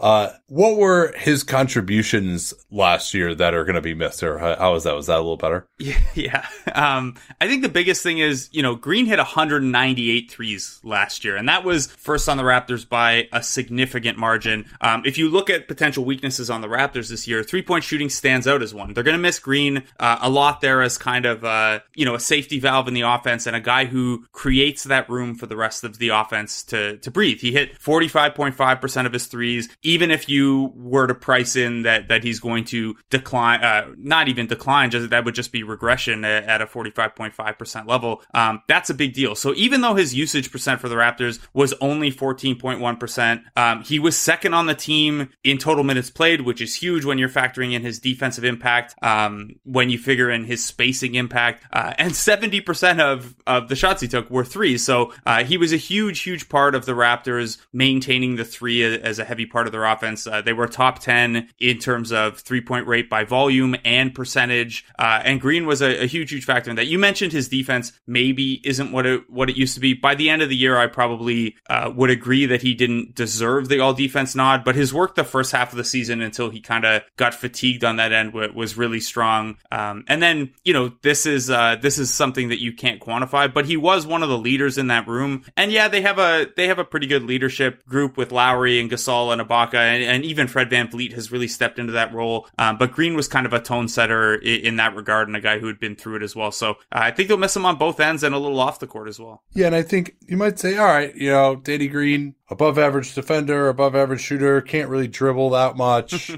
uh, you, you, know, he's not at all dynamic. You mentioned the 14% usage, but what really sticks out is how difficult those contributions are to replace in mm-hmm. one player. To have just any kind of two way ability at the two, then how many twos are actually capable of sliding up and guarding a lot of threes, switching if they need to. I mean, even guarding some fours potentially. Uh, and you just, you don't find players like that. And I, I mean, you know, we're not spending as much time on Leonard because his uh, loss is, is much more obvious, especially in the playoffs. But it's just so hard to find that guy who really is just like not only can make shots. You know, Norman Powell, I think, you know, you're not going to just leave him wide open. Like he'll make some shots if he's wide open, but who's like really a threat out there where you're like, okay, we can't leave this dude, uh, especially the way he played in the regular season. And then also to be a quality defender across multiple positions. I mean, there's, you know, especially at shooting guard where replacement level is one of the lowest uh, among all positions. You just don't find guys who can do both of those things. Yeah. And this is where the Raptors are going to be interested. It's, it's going to be interesting to see how they try to cobble that together. And, and, their first instinct might be to try to see if Norman Powell can step into that role.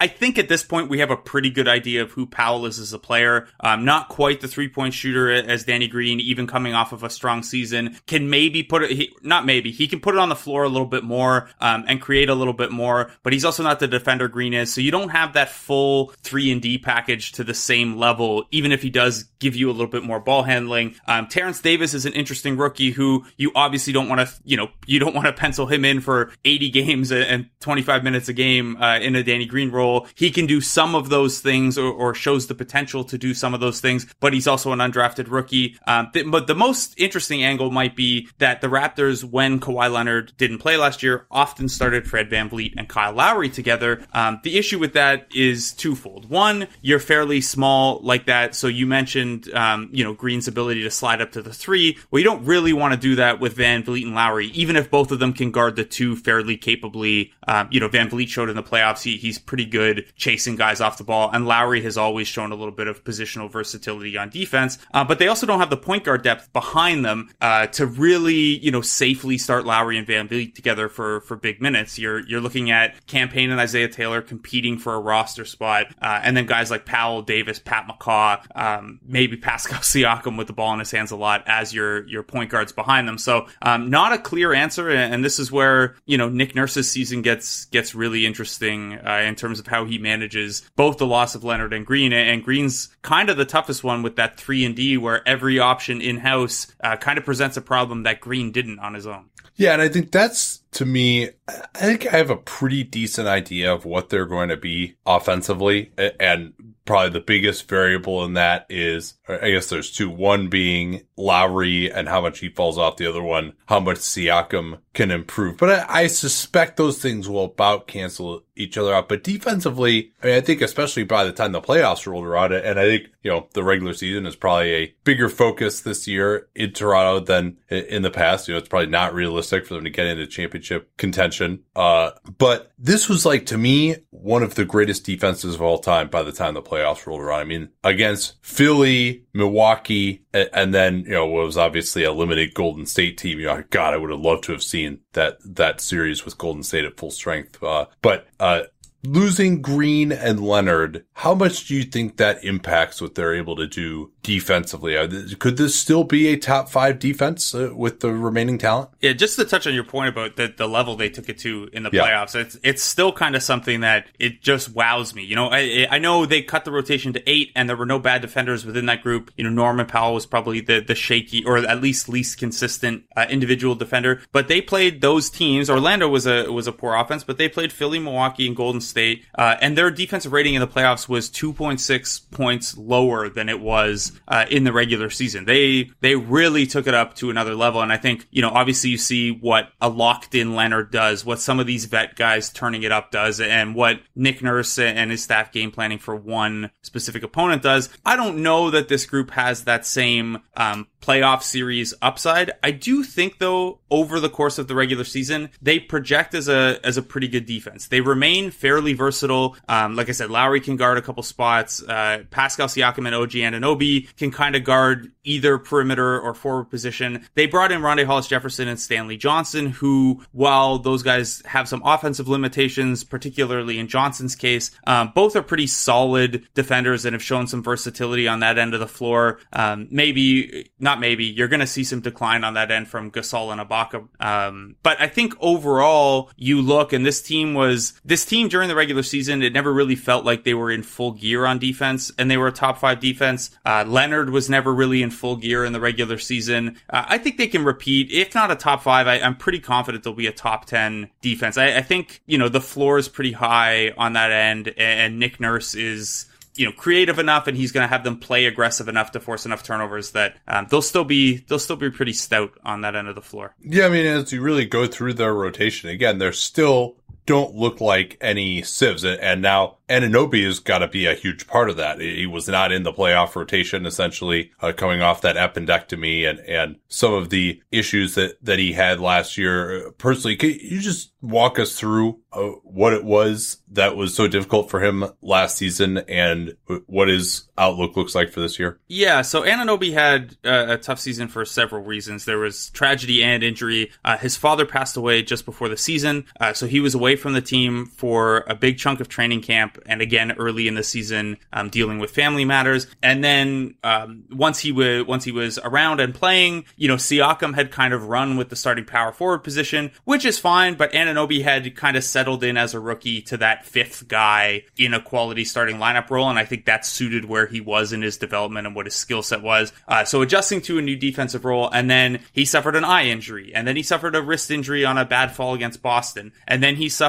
uh, a concussion, and that took a little bit uh, a little while to come back. And initially, I think he passed concussion protocol, and it was one of those one of those tough ones that the symptoms come up late and, and then linger for a fairly long time. Uh, and then yeah, on the eve of the playoffs, he's rushed to the hospital for an appendectomy, and he was I think the Orlando series was over before he was even out of the hospital, um, and, and you know like walking around capably and stuff like that. Uh, he was cleared by the time the finals came around, but after six seven weeks off, you can't can't really drop a guy like that uh, into a playoff series. So it was just kind of it was kind of hit after hit, and I think that takes a, a toll in a couple ways. Obviously, you know it's immeasurable what kind of mental and psychological and emotional toll um, going through a tragedy like that takes. Uh, and then from a purely basketball standpoint, that stop start throughout the season of you know you get your feet under you, you get some rhythm, and then you get hurt again, and then your role changes. Um, and going through that a couple of times, there were still games and stretches where Anunoby was flashing what he flashed as a rookie. Um, I think he set, he set a career high multiple times in scoring over the course of the year. Um, there was one game that stands out where him and Siakam combined for like 55 points or something like that, uh, and and his defense was picking back up. But every time that started to happen, uh, you know, another thing happened. The, the concussion happened or the wrist thing happened. So uh, I think that you know, obviously there's a physical toll to there to that. There's a rhythm toll, and then I would imagine by the end of the year, that's just psychologically exhausting to go through all of those things. Um, the stop start, the the emotional weight you're carrying. So um, you know, statistically, that sophomore season looks really poor. If you look at if you use Jacob Goldstein's uh, player impact plus minus, it's one of the most dramatic sophomore drop offs uh, in recent memory. Uh, but I think you can not throw away that season. You don't want to you don't want to get rid of the data the data points altogether. Uh, but I think you can pretty clearly see why the Raptors would look at him and think, hey, why doesn't his 2019-20 season try to build off his rookie year instead of off of his sophomore? Yeah, th- that certainly seems fair. He did end up playing over 1,300 minutes, seventh on the team in minutes, although that might have been lower had the Gasol trade not happened. Uh, but uh, yeah, and he, uh, uh, where do you think he can actually take steps forward in terms of, of his performance this year? Uh, What is it reasonable to expect to, for him? I mean, I, number one, he looks like he's probably going to be the starting small forward. Do you think that's right? Yeah, I would. That's how I would project it right now. You know, Hollis Jefferson and Johnson are there to, to threaten for it, but the Raptors have so much invested in Anunoby that they'll give him, you know, ample Yeah. opportunity to run with that. well, and, and guess what? The crazy thing is, he's actually the best option as a shooter at the position if he's going against those other two guys. it's true. Um, you know, thirty-five point one percent over two years, uh, a drop off in his second year in terms of three-point effectiveness. So I think the things you're looking for from him is are you know you want that three to be a little more consistent. We know threes are high variance, so even a thirty-five percent shooter is going to have some bad stretches, uh, but they'd like him to knock that down a little bit more. The free throw percentage is maybe a little concerning when you're projecting his future three point percentage. He's only Yeah. been a 60% free throw shooter for his career so far. Very tiny volume, but still. Um, and then I think the things you're looking for, the, the two big things in terms of his, uh, his growth be outside of just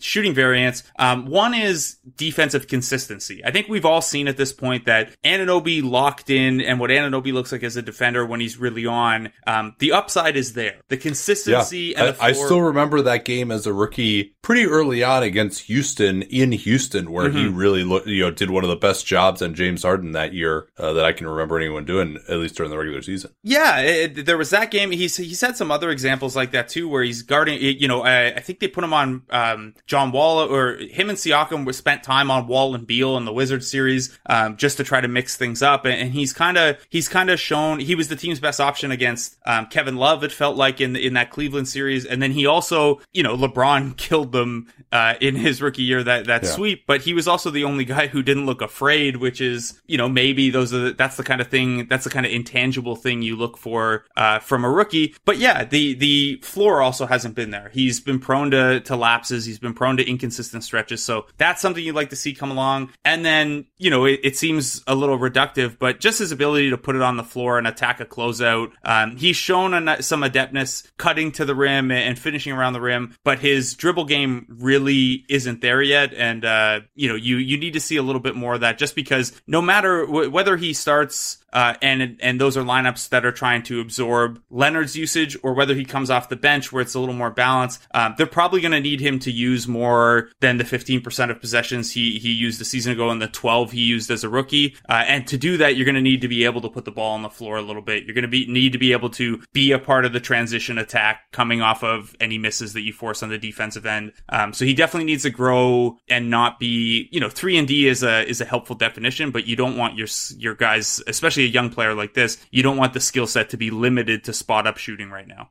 Yeah, and uh, the spot up shooting to me, I think it is a concern as well. You know, I, I think right now, my if I had to say what I think he's going to shoot on threes this year, I think last year's thirty three percent is closer to the whatever was thirty eight percent or something that he shot as, as a rookie. Um, he does still, at least last time I saw him, look a lot more comfortable from the corners uh, than above the break. And there's uh, you know, there's other guys c- that they kind of need to stand in the corner. You know, Siakam is, I mean, he's not going to stand in the corner. He'll have the ball a lot, but as a three point shooter, they have a lot of these guys who are just more comfortable in the corner than uh, above the break. You know, Stanley Johnson will probably uh, have the same problem. Uh, so yeah, I think that, uh, he obviously is a key figure. You know, if he can start to really give you quality two way play, also uh, maybe improve as a help defender uh, as well, then, this team could be the type of defense we're talking about and be adequate offensively. I mean, if between, if you're playing him and Siakam and then bringing Johnson and Hollis Jefferson off the bench at the three and four, and you're just, if, if Anunoby can't be a good shooter, he still might be the best shooter among all those guys I mentioned, even Siakam. If he can't deliver from that perspective, then you're looking at a team that could really struggle offensively, I think. Yeah, for sure. And, and you know, three point shooting, you can't. It can't just be your point guards giving you that. It's uh, it's a concern at a, at a lot of spots. It's, uh, you mentioned Siakam too. Like if the if the ball's in his hands more and they're running more of the offense through him, that takes him out of the corners, right? You can't you can't be a a lead ball handler from the corners. So um, his his percentage percentages were dramatically better from in the corners than they were above the break or off the dribble. So um, that's probably my biggest concern with the team right now is, is where does three point shooting come from? And, maybe, you know, you don't have to be 10th in three point rate and you don't have to be sixth in three point percentage, but you certainly can't risk going toward the bottom in those categories and expect to expect to keep up with, with some of the some of the other teams around you. So um, you know, you look and maybe Lowry should shoot better than the 35% he shot last year. He has a long track record of, of being a higher end shooter. Um, maybe they even look to get him off the ball a little bit more as VanVleet's role expands. Uh, VanVleet's a good shooter. You know, I don't I don't think Gasol's going to repeat as 44%, but he gives you something there. But the, these are where the question marks are, and that's where that that shooting guard spot becomes really interesting too. Whether it's VanVleet, whether it's Powell, whether it's a Terence Davis, whether it's Matt Thomas in a specialist role because they need shooting so badly. Like like maybe Matt Thomas because of that is able to run in sort of a CJ Miles bench mob role where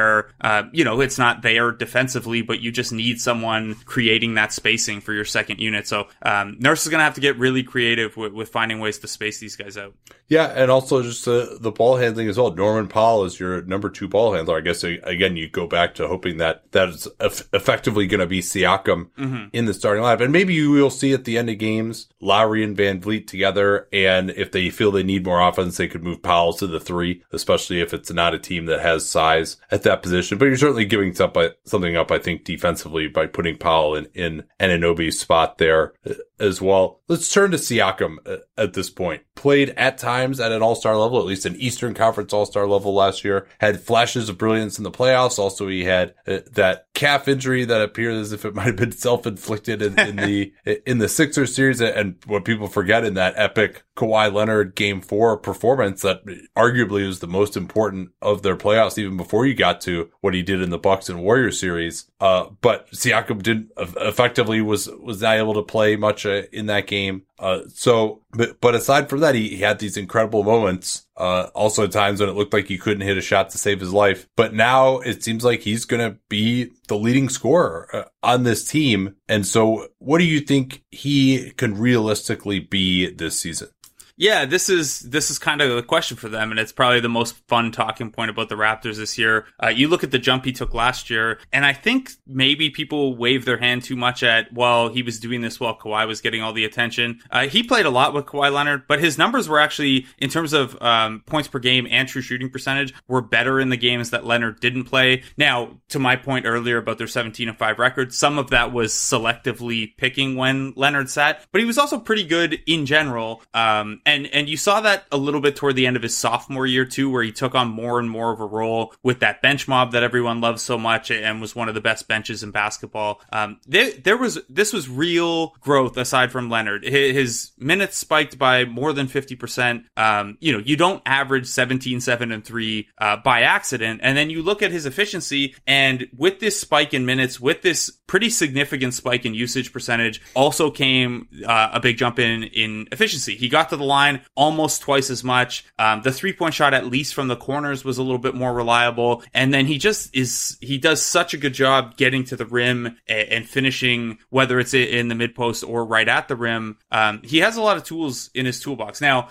what where the questions come in are you know taking that from a 21% usage rate to a 25% usage rate is pretty difficult especially when defenses are keying in on you as the number one. That might necessitate you know a little bit more mid-range or floater range to his game just as teams try to sell out um, sell out the the restricted area from him. It probably means a decrease in three point percentage if he's out of the corners more because the ball's in his hands. And then the big thing uh, i would say if the raptors are going to build more of the offense around him him. Um, not only is not only his whether he can maintain the efficiency as the number one target of a defense, um, but his playmaking took a big jump in his sophomore year. It really didn't move in his third season. Um, his assist rate crept up a little bit on a percent on a percentage basis, but so did his turnover rate. So the bulk of his growth came as a scorer. Um, the next step now, and we know that this is a really difficult step for one-on-one scorers to take, is he's got to be able to use a little bit of that attention to create for his teammates as well. You don't, you probably probably don't want to run into a situation where it looks like early season Raptors last year, where there's the Raptors offense here and running parallel to it is the Kawhi offense. Um, you don't, you probably don't want to fall into that. So he's going to have to, I, I'm pretty confident that he can repeat at nearly an all star level. I think he's probably a good bet to, to jump into the 20 points per game range based on the, the role that he's going to have. Um, probably a good bet to, to make the Eastern Conference All Star team. But in terms of how you build an offense around him as a number one guy, um, you know, the question of maintaining that efficiency over greater usage and greater attention, and then can you turn those one on one skills into creating offense for your team as well?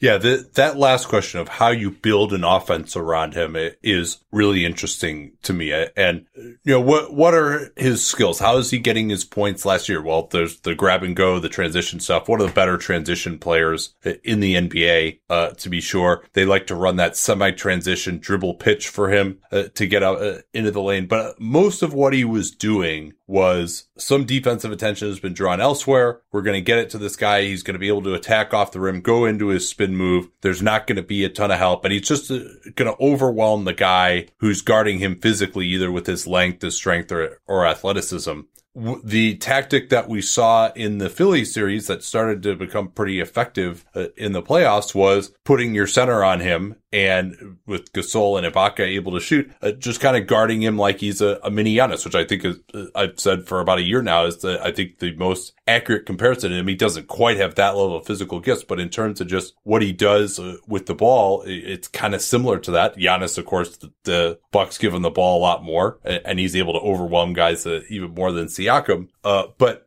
can he get beyond this, okay, quick opportunistic attack, quick duck in for a post up? Uh, and so I think the biggest thing to me there is can he hit the mid range jumper? Can he foil this idea of putting a center on him and who's just going to back up and wait for him at the rim to where he has to be guarded out there and then he can use his quickness to blow by a guy like that who can't just lay off him. I thought, you know, in the playoffs, he would pull up for mid rangers. Joel Embiid was just letting him shoot and he, and he couldn't make him pay enough with that shot. Yeah. And that's, you know, it's always a tough development question because, oh, mid range is bad. Um, it's not actually, it's, you know, if those are open mid range looks or they help open up shots at the three point line or at the rim, that's a really useful tool to have. And Seth Partnow of the Athletic had a great piece last week that was basically, that basically showed, you know, once your usage starts to go up to a certain point, you, you kind of got to take a little bit more of those, or, or at least that's what we see guys do. Um, yeah. maybe encouraging, uh, Siakam shot 44.4% from 10 feet to the three point line in the regular season. Uh, pretty small sample. We're talking a shot and a half uh, a game. So not, not significant there, but at least better than he shot, um, during the postseason. I know we can't take, uh, off-season workout videos as anything. It does look at least like that's been a focus of his, uh, his off-season work, being able to come up and, and you know, hit those short corner off the dribble or, or hit from the elbows and things like that. So, um, you know, Siakam hit a point within the last two years where I stopped trying to guess what his ceiling would be or where the skills would cap because he kept blowing away even optimistic expectations. Um, but yeah, that's the biggest question. Can he, you know, can he be a 40 to 45% guy from the mid range on more volume? Um, you know, can he, if team, if they run more pick and roll with him and guys go under, can he make them pay? Um, can he extend that even to above the break threes the same way he, he improved his corner three point shooting last year? Um, those are questions. And, and, I think defenses would be smart to challenge him on all of those early in the year. Uh, I think you're going to see teams treat him like that.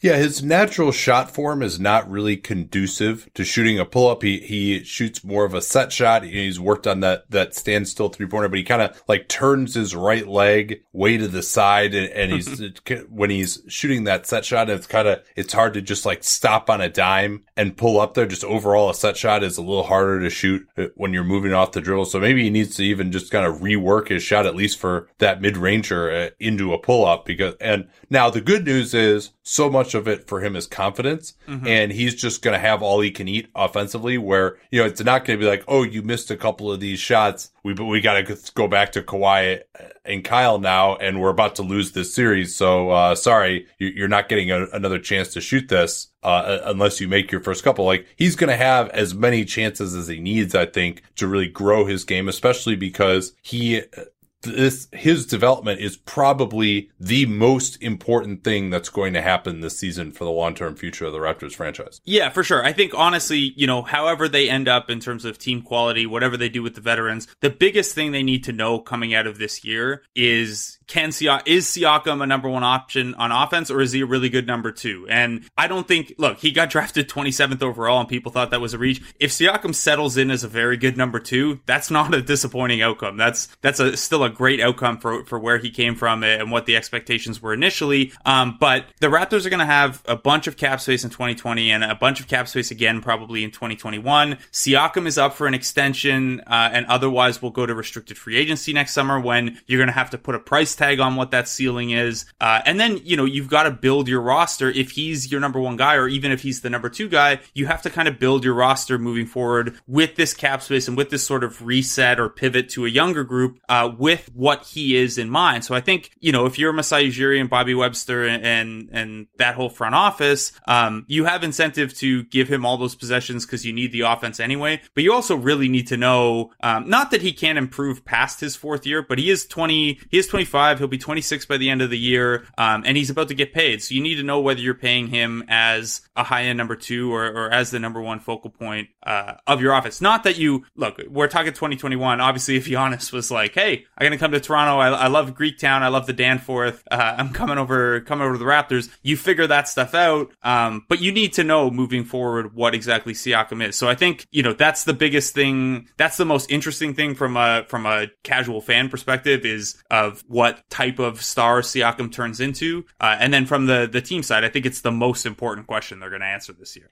It sounds like you're, uh, and forgive me if I'm putting words in your mouth here, that you're, you're talking about, oh, him establishing his value. How much are they going to pay him next summer? It seems like given that small cap hold that he has, you're not optimistic of an extension getting done? Yeah, this is um Eric Koreen, my counterpart at the Athletic, and I were discussing this a little bit, and we we kind of feel differently. Masai Ujiri has a history of trying to lock up his RFAs ahead of time. Um, Terrence Ross and Jonas Valanciunas both got deals that were not the type of team side discount you would expect to get a deal done early. Um, you know, if if Siak if they could get pen to paper on a Caris LeVert like contract for Siakam, I think they'd jump. I think if they could even get get something in the like 480 range done, they jump. But when you look at the gap between, um, one, the gap between his cap hold for next summer, which is I think seven or eight million versus yeah. what his, his cap number would be if they extend him now. Um, no, the 2020 class isn't very good, but that's still an opportunity cost in terms of renting out your cap space and acquiring draft capital to, to take on a bad contract or signing someone in a second tier that maybe, you know, maybe isn't a splashy 2020 edition, but in 2021 looks like a good piece. Uh, there's still an opportunity cost there. So um, I think that the Raptors would have to, it, eh, you know, I think Siakam's camp is probably starting conversations that, look, he was almost an all star last year. Look at all this growth he, growth he showed. Going to be a number one guy next this year. Uh, if you don't sign him now, he's going to cost you the max in restricted free agent next summer.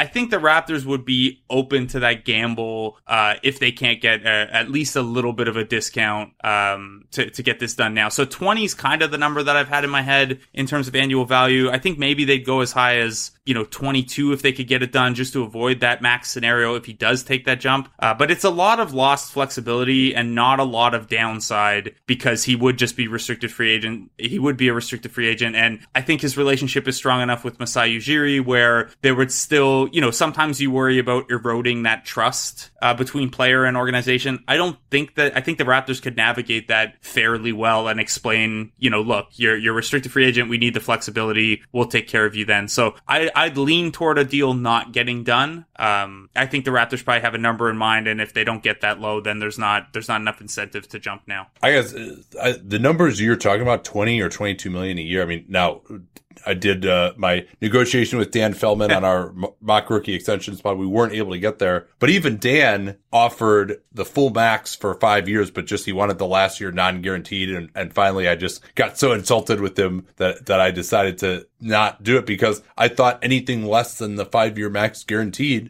uh, was way too low. And, and, I mean, I think just where he's at, you know, I think he, you probably project him as a clear top 30 in the player mm-hmm. in the NBA mm-hmm. now. You're get, he's already established a pretty high level of performance. You're getting him through, you know, this is his one chance to cash in, probably. You know, you're getting him through four or five years of his prime. You mentioned that he, uh, he's going to be turned 26 uh, this season. And, you know, if it's 22 million a year for four years, cause you, you can't do five years unless you do the max, right. uh, in an extension the most he could get over four years with 8% raises would be $129 million. You're talking about 88. I mean, yeah. so that's like, that is a huge difference. That's over $40 million difference. I mean, that's basically, you know, two thirds of what he, uh, in theory, could be getting. His max starts at, at about 29 million next year. The five year would be 168 million uh, over five years. And even the four, uh, you know, a three plus one in restricted free agency, which, you know, I think that plus one could be really valuable for him at his age to get mm-hmm. back on the market after three years. That's 124 million. So if that's the type of numbers they're really talking about,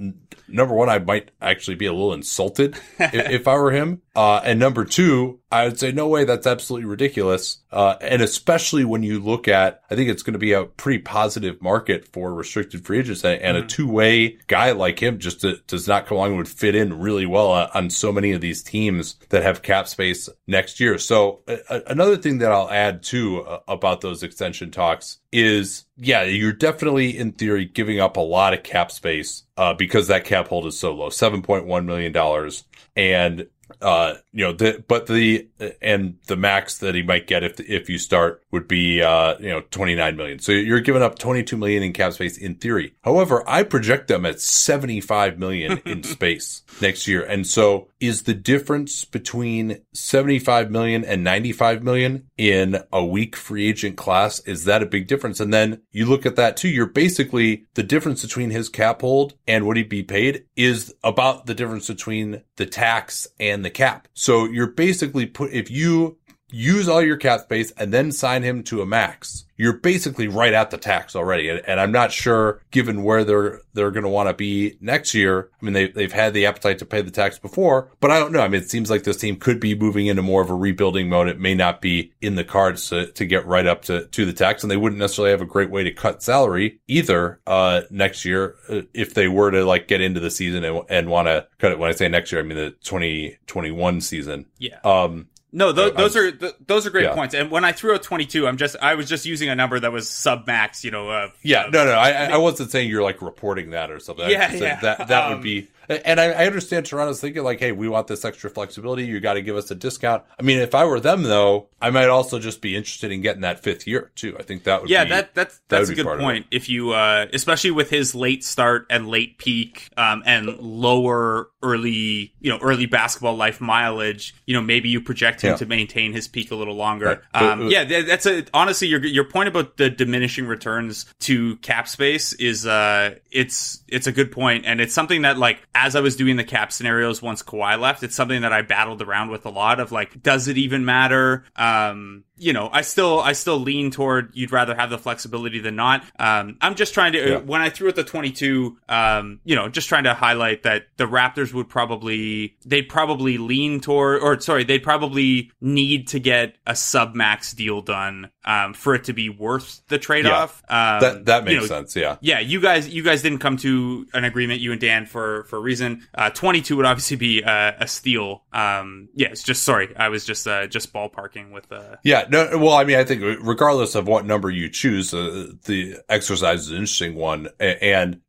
my, uh, you would think that that offer, that five year max offer obviously has not been made or he would have signed it already. Right. You know, the, so. Yeah, that would uh, be, a, does, if that yeah. offer gets made, that's a real easy decision on, on Siakam's campsite. I think. Yeah. I mean, now, you know, maybe uh, I don't think he would like be holding out over the player option or something like that. I mean, maybe you could see it kind of going the four year couple million below the max, Gobert, Giannis, CJ McCollum extension type of route. Um, but perhaps Toronto values that flexibility more uh, than I do. Uh, but I also think it, my prediction for what will happen is that they roll over a lot of that 2020 space into 2021, and maybe they do make a, a play for Giannis uh, or somebody else at, at that point. Um, and that, you know, next year. So, and if that's the case, you know, you don't really get any extra cap space from that hold. So yeah, the flexibility is worth something. I think, uh, and perhaps they put more of a premium on it. They have different plans uh, than I realized. Maybe just simply even trading for someone into their cap space uh, could be a possibility as well. I mean, that would be a way that you could use that small cap hold also. So I'm not saying it has no value, but maybe just because they have so much space, it's not like, oh yeah, we're about to we're in championship contention and if we sign him we can't give someone a max and if we don't sign him, then we use the small cap hold and we can sign someone to a max who's then going to like put us over the top potentially. It doesn't seem like, you know, there's a, that big of an inflection point with that extra 20 million or so. No, it's a great point. And I, you know, I'm guilty sometimes of getting a little too lusty over flexibility. Uh, um, well, I mean, dude, dude, that's probably like the most common criticism of me and Danny over, um, overall that, that we, uh, we never want to commit to anybody. Uh, yeah. I, I would like to see it. At, least in our professional lives.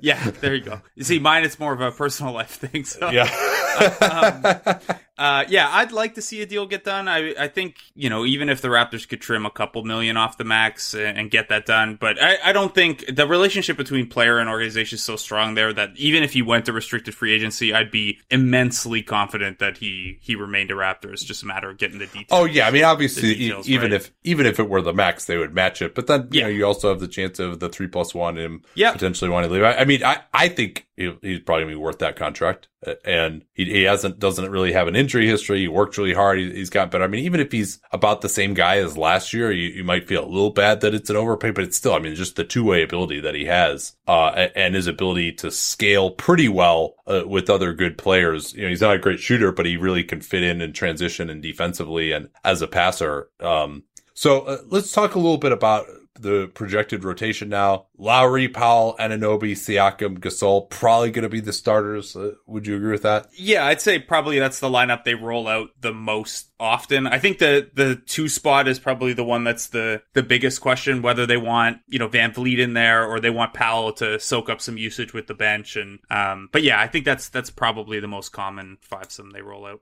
Yeah, I guess we could see Gasol and Ibaka together, depending on how long those guys last on the team. I mean, Ibaka struggled oddly from three last year, was on fire from two, uh, but that might be their best shooting duo. Uh, uh, Ibaka might be their best shooter at either the three or the hmm. four. then that moves Siakam to the three. That makes things interesting as well. It might also make the put your center on Siakam thing a, a little bit less viable. And if Siakam's going to have the ball, maybe the fact that he can't shoot as well as a three doesn't really matter that much. I mean, that's, mm-hmm. you know, if you had to say who are their five best players, you'd probably say it's Lowry, VanVleet, Siakam, Ibaka, and Gasol. So that, you know, that kind of an alignment at the end of games does get your best lineup on the floor. Maybe they'll go in that direction. And that, that worked certainly pretty well against Philly. And there are other teams that are going bigger more this year. Yeah. I don't know if they'd start that, um, just because, yeah, you know, no, I agree. They need issues, but yeah, yeah, they need Ibaka uh, as a backup center. Yeah. Yeah. Nurses and nurses and shy about that stuff. And I think, I think VanVleet is almost certainly going to be in a lot of closing lineups. Um, just they've always, you know, going back to Dwane Casey when Nurse was the lead offensive assistant, they've just always really liked having a second ball handler and, and, another point guard who can shoot out there. I think they like getting Lowry off the ball a little bit in those situations too. So I think VanVleet probably projects as, as closing a lot of those lineups. And yeah, I wouldn't be, you know, Nurse has, has teased Siakam as a three. And I think one of the nice things about his skill set offensively matching up with his positional versatility on defense is that you don't really, you know, oh, Siakam at small forward doesn't really sound that weird when you look at who he's guarding most of the time anyway and how often the ball projects to be in his hands. So uh, I am all for giant ball. Um, I love the, I especially love how often the Raptors in the playoffs went to lineups that were at the same time very tiny and very huge with the two small point guards and uh, Siakam at the three. So I'm I'm all for quirky ones like that. And I think you can I think you can get into some fun weird bench lineups like that too, where like you know you have Johnson and Hollis Jefferson who are these defensively flexible guys who you probably want to invert the offense for at the other end of the floor.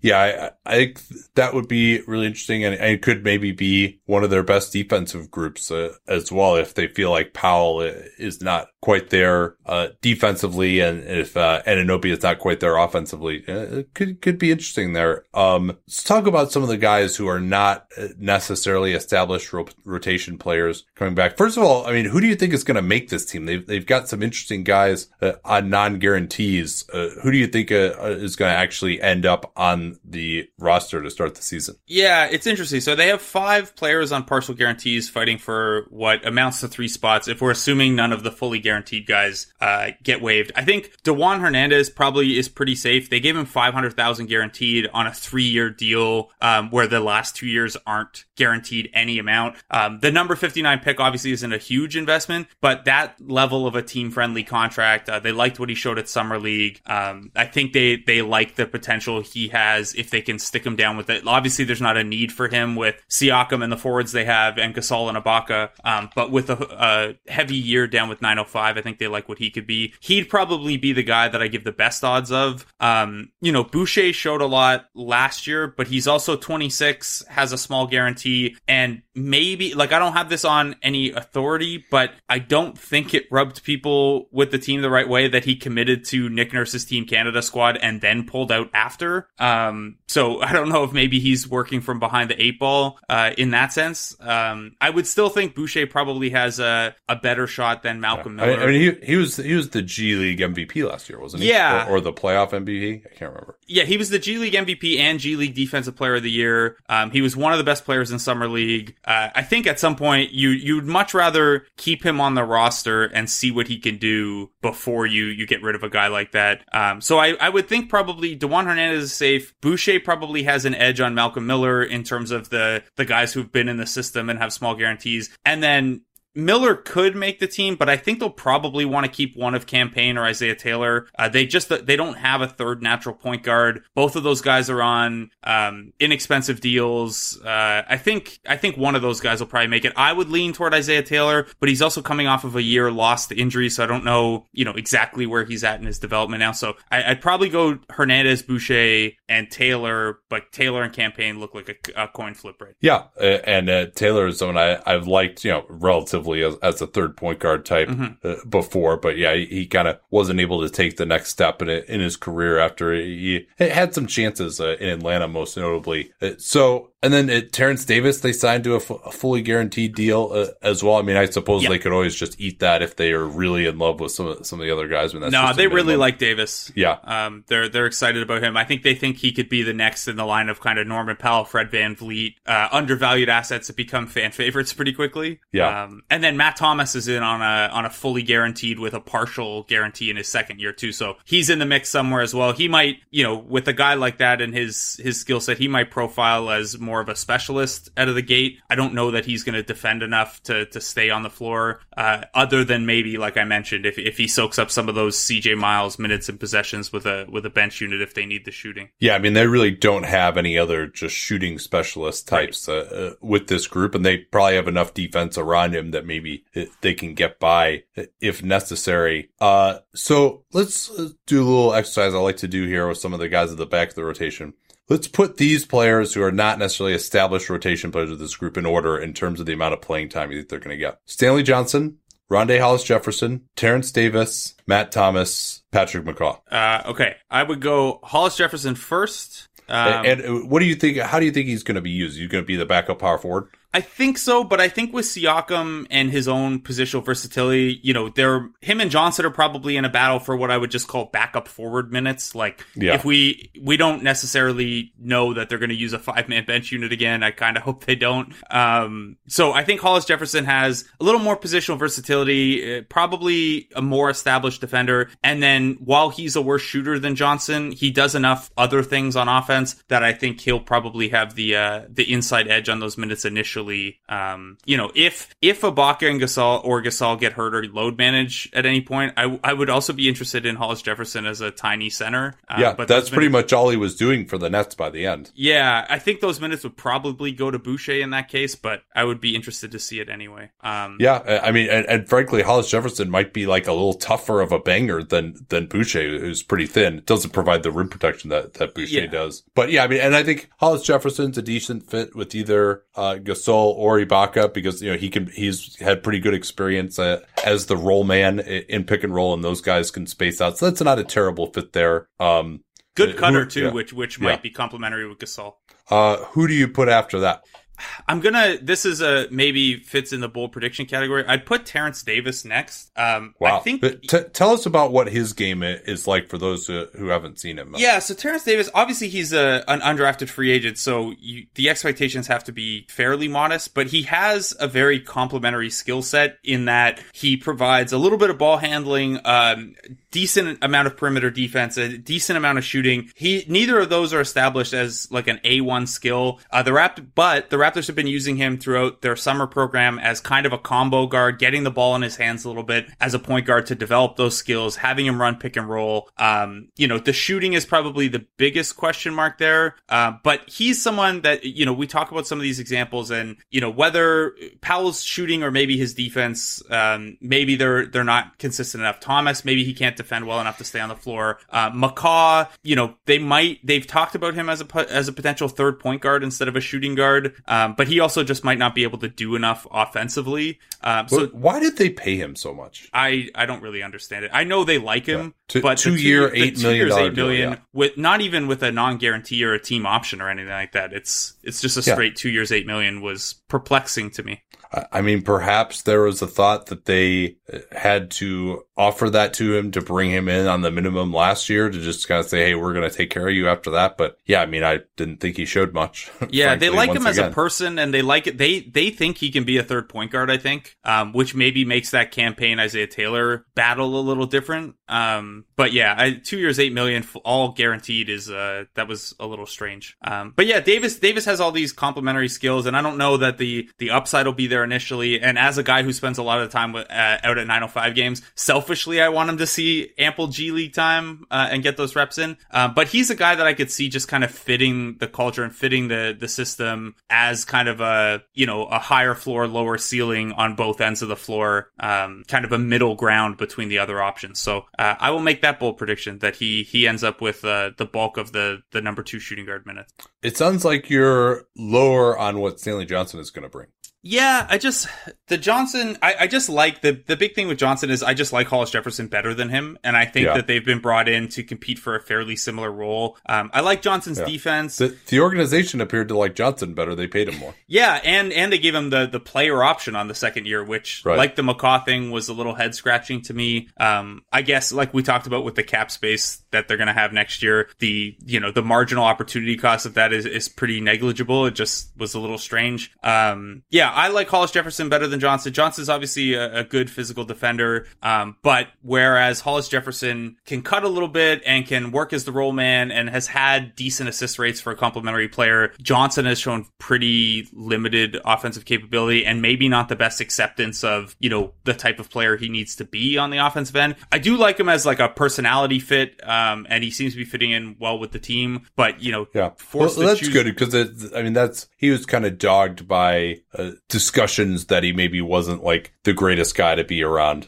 uh, in the past. Uh, although he, he has had uh his own like personal tragedies that he's had to deal with as well. Mhm. Yeah, yeah. The early personality fit as far back as Vegas seems to be, you know, from what I can gather, pretty pretty good. So, um, you know, he's going to have a tough time in Toronto in the winter because he, according to his Instagram, he doesn't own shirts. Um, so I don't know. Uh, I don't know how that's going to work with him in the Toronto shirts. He is uh, not a fan of shirts, which is going to be tough in Toronto. Hmm. Um, yeah, but uh, no, in seriousness, um, I just I like Hollis Jefferson better, and I don't I don't know that with the role Siakam's going to get and the leash Anunoby's going to have to figure it out that there will be enough minutes for four forwards to be regularly getting time. Yeah, it would be interesting too if those two guys played together at Arizona. Uh, So uh, we'll see them uh, to see them competing at four minutes. All right, let's uh, talk about the strengths uh, for this team. Yeah, I think you know. I think the the one thing you look at is their even if the defensive ceiling isn't as high, I think there's a good floor there. I think they're pretty versatile defensively. Um, and then th- what flows from that is I think even with the loss of Green and Kawhi, I think this is still a really good transition offense. They were the best transition offense in basketball last year, and a lot of that was Siakam, Lowry, VanVleet fueled, and I think a lot of that can carry over. So um, the ability to create turnovers and, and be switchy on the perimeter, and then the ability to turn those into uh, easy offense the other way was probably where where their biggest strengths. Lie.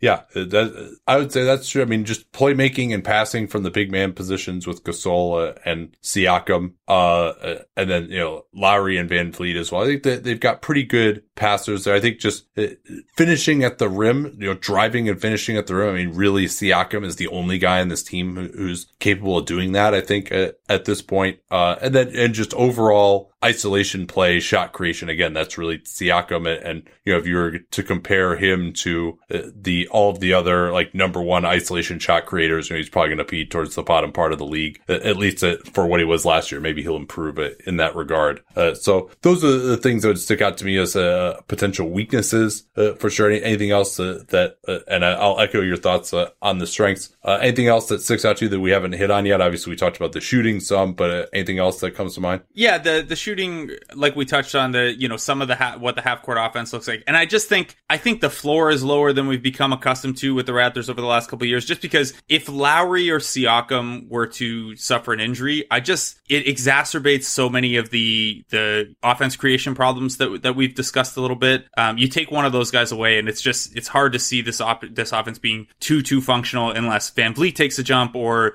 you just start really running a lot of stuff through Gasol. So I just that's not a specific weakness. I just do think the floor is lower than we're maybe used to with the, with this group of guys. Yeah, and I think they've also had really established third point guard options as well, right? If, yeah. if VanVleet or Lowry went down, they had Wright or, or, even Jeremy Lin, who didn't play well in a Raptors uniform, but I think is probably you know be- better player than uh, some of the guys that they have uh, behind him as of now. You know, if you're talking about Patrick McCaw or Cam Payne uh, being the backup point guard potentially, so uh, or Isaiah Taylor, uh, those are all kind of really not uh, fantastic options if they really have to step in. So yeah, uh, there's, I mean, they have depth, but there's a lot, and I think they kind of have enough outs in the spots that aren't filled as long as there's not an injury. But the, if there is an injury, yeah, I think it could be a problem. But you know, hey, welcome to the NBA. That's yeah, uh, exactly, exactly. Um, all right, let's do a predicted record here for the 2019-20 Toronto Raptors. All right, I'm gonna go with. Uh, uh, every time I do this, I, I, can't remember what where I was last year, but usually people get mad at me for being uh, a little. You you predicted 57 wins last year. Oh wow, that was really close. And I predicted 58. Okay, uh, I am significantly lower this year. Uh, I have them at, at 47 and 37, or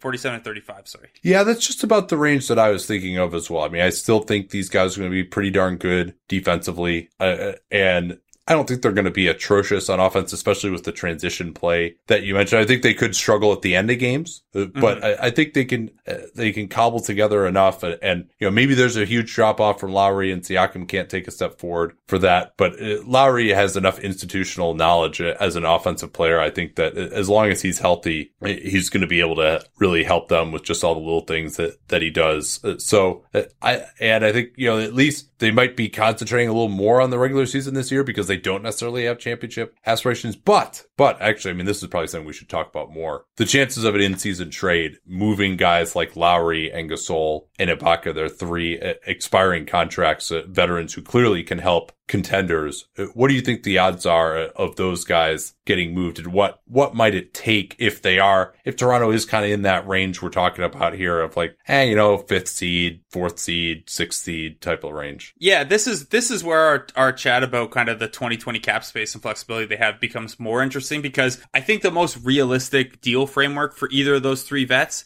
is you send out one of those vets, you take back, obviously you have to match contracts. So Lowry at 35, Gasol at 25, Ibaka at 22 or, or whatever the exact numbers are. Those are a little difficult to pull off when teams don't have cap flexibility in season. Uh, but that's where maybe you're looking at taking yeah. back a salary that has some 2020, 2021 money owed on it. Yeah. And that's how you kind of grease the wheels on picking up an asset. Uh, now, Lowry, I would be, even though he's, you know, the best of the three players and could really help a playoff team, his salary is just so high that it's hard to find a deal like that that works. Yeah. And I mean, there that, are a lot of just crappy uh, sour 16 contracts that are expiring. So may- maybe it could happen. Yeah, um, it's possible, but I also think that Lowry, Lowry more than the other two. You mentioned the institutional knowledge. It's also just you know he's at this point probably the best Raptor of all time, the biggest fan favorite. Um, there's probably more like more reason to keep Lowry outside of just like the purely analytical. Um, and then there's also the potential, you know, to to work out a deal with him to to stay into kind of his twilight. Yeah, I mean, you could always sign an extension too. You know, I mean, maybe they wouldn't want to do that. I don't know what number. Again, like with Siakam, what number is an, is enough to want to keep him around and reduce your flexibility next off season. But maybe there's a deal to be made there. Yeah, the the question that comes up with that one, I guess, would be, you know, does then you're talking about, you know, it, it extends into your 2021 money maybe because you can't de-escalate the ex- a, a new deal that much. So, um, someone someone kicked around, I think it was Daniel Hackett of Raptors HQ, kicked around the idea of a handshake deal where you extend him to like a balloon number for next year when they have all this cap space, and then there's a handshake agreement for like a mid-level deal beyond that when they have, you know, when when they're kind of shifting into to getting good again. But I think that's uh, the handshake deal is a little risky. Uh, I think Lowry moving is pretty unlikely. Uh, I think that probably would have happened in the offseason. We're going to happen uh, for a number of reasons. Yeah. Gasol or Ibaka, I think, is a little more likely. And I think that could be a case of, you know, here's a contract that matches, um, that extends an extra year, and here's a draft asset to do it. You know, whether that's, I, I don't think Boston would do this, but because they have, there's too much upside if Hayward figures it out. But say they want Embiid insurance and Hayward isn't having a very good year. Maybe you kick something on to eat Hayward's last year to pick up Gasol as an Embiid defender or, or something like that. I, I, the Hornets are, sh- the Hornets shouldn't be attaching draft assets to anyone, but if it's true that they're shopping Batum, maybe you take on Batum's extra year and, and Ibaka makes that math work and gets Charlotte out of the deal a year early. Things like that, I think, are, are possibly on the table. I'd probably bet against each got each individual going, but on the whole, I'd, I'd say it's you know this this is a weird like strictly probabilities thing. Each individual, I'd say, is below fifty percent to go, but I think that the odds are probably one of them goes by the deadline. Yeah, well, and I guess the question is, it's probably just not, especially if you're still in playoff contention, it's not really worth moving those guys unless you're really getting a first rounder and maybe even a solid first rounder. Now this organization has done very well with those picks, so Right. maybe they're more valuable to them than uh, a lot of people. But it, yeah, it, it seems to me like you know, and then how do you get to that first round value? Is Marc Gasol by himself worth the first round pick? Well, he didn't even get one last year when he had two years left on his deal, though he had the, the player option. And uh, so it'd be interesting to see whether, you know, a team like Boston, who does have still plenty of uh, extra assets, and, and does Toronto want to help Boston when, you know, they're in theory kind of right about the same level in the East. And I also think it has some value to this group to just finish the season really well, right? To For sure. signal to potential free agents, uh, this year and next year of like, hey, look what we are. You come join us. We're right back at the same level that we were when we had Kawhi Leonard. You know, so so Yeah. that's uh And- it- yeah. Go ahead. Sorry, just to add to that, I mean, when we're talking about guys like Siakam and Anunoby and VanVleet and finding out who they are and, and developing them in a winning season like this, well, suddenly, you know, going a second playoff round through that lens is pretty valuable too. So if you're in that three, four, five mix and you think you could win a playoff series, uh, and, you know, get to the second round again, that's, that's really valuable. You know, that's a very valuable learning environment for, for both the front office figuring these guys out and for the players developing. So back to to the prediction here, I- I'm not going to make the potential for a trade a significant factor. I think it's more significant if they just get injuries early or they just way underperform, and then maybe there's more of really a downside tail with this group because of a potential for trade. But I think in kind of a normal season for them, uh, it's not as likely to happen. And I just I, I'm not sure that there's such a great package out there for a Gasol or Ibaka or Lowry that it's worth you know breaking up with. Yeah, I mean it's it's not worthless to be the sixth seed or the fifth seed going into the playoffs and maybe have a chance of winning around. I mean, there's nobody that,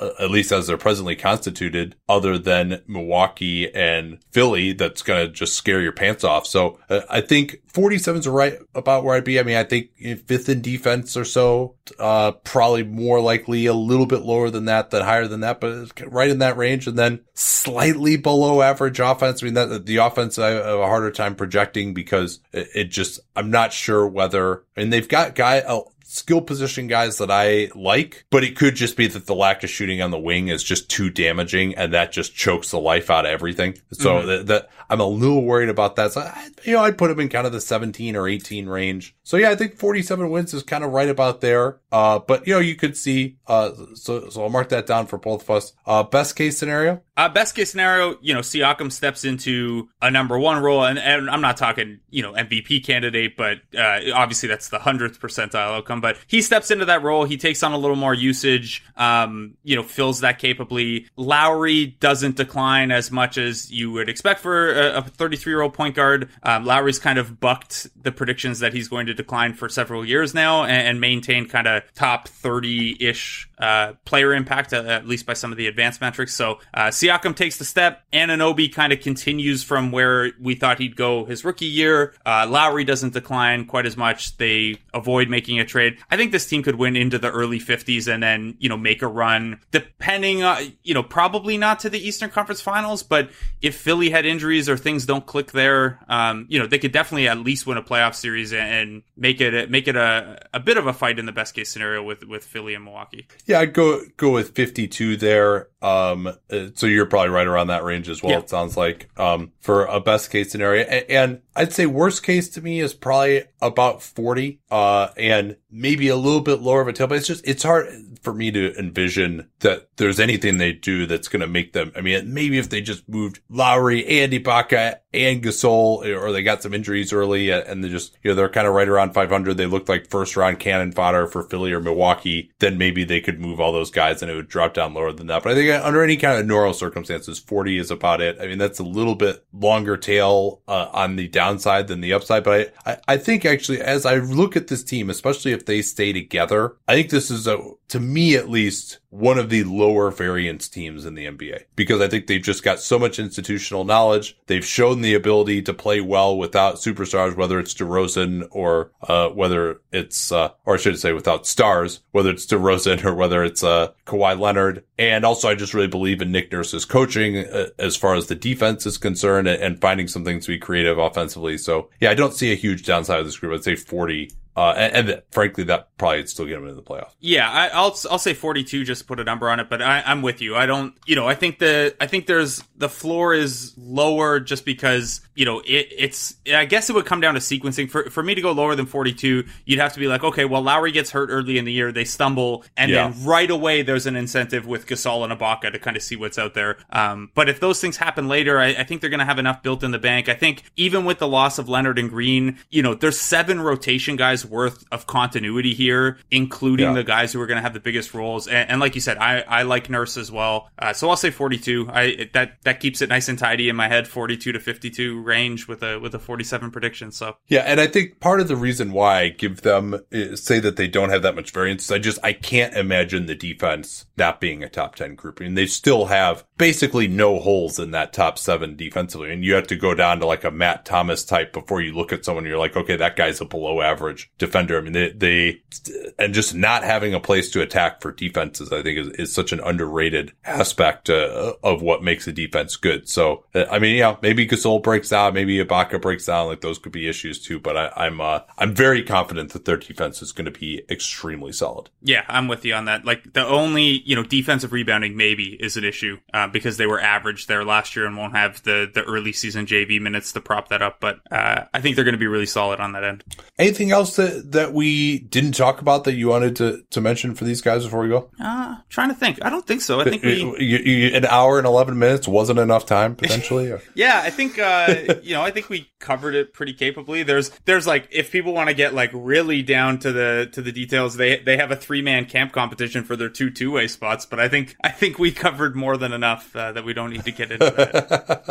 All right. Well, thanks, man. This was awesome uh, as well. You can follow Blake's work on The Athletic, theathletic.com slash capspace is uh, our U- URL if you want to sign up and give uh, me and Danny some, some credit there. But uh, Blake is enough reason to, to sign up in his own right if you're uh, a Raptors fan. And uh, I, I, think that that's all I got. What's your uh, Twitter handles? We give people that before we go.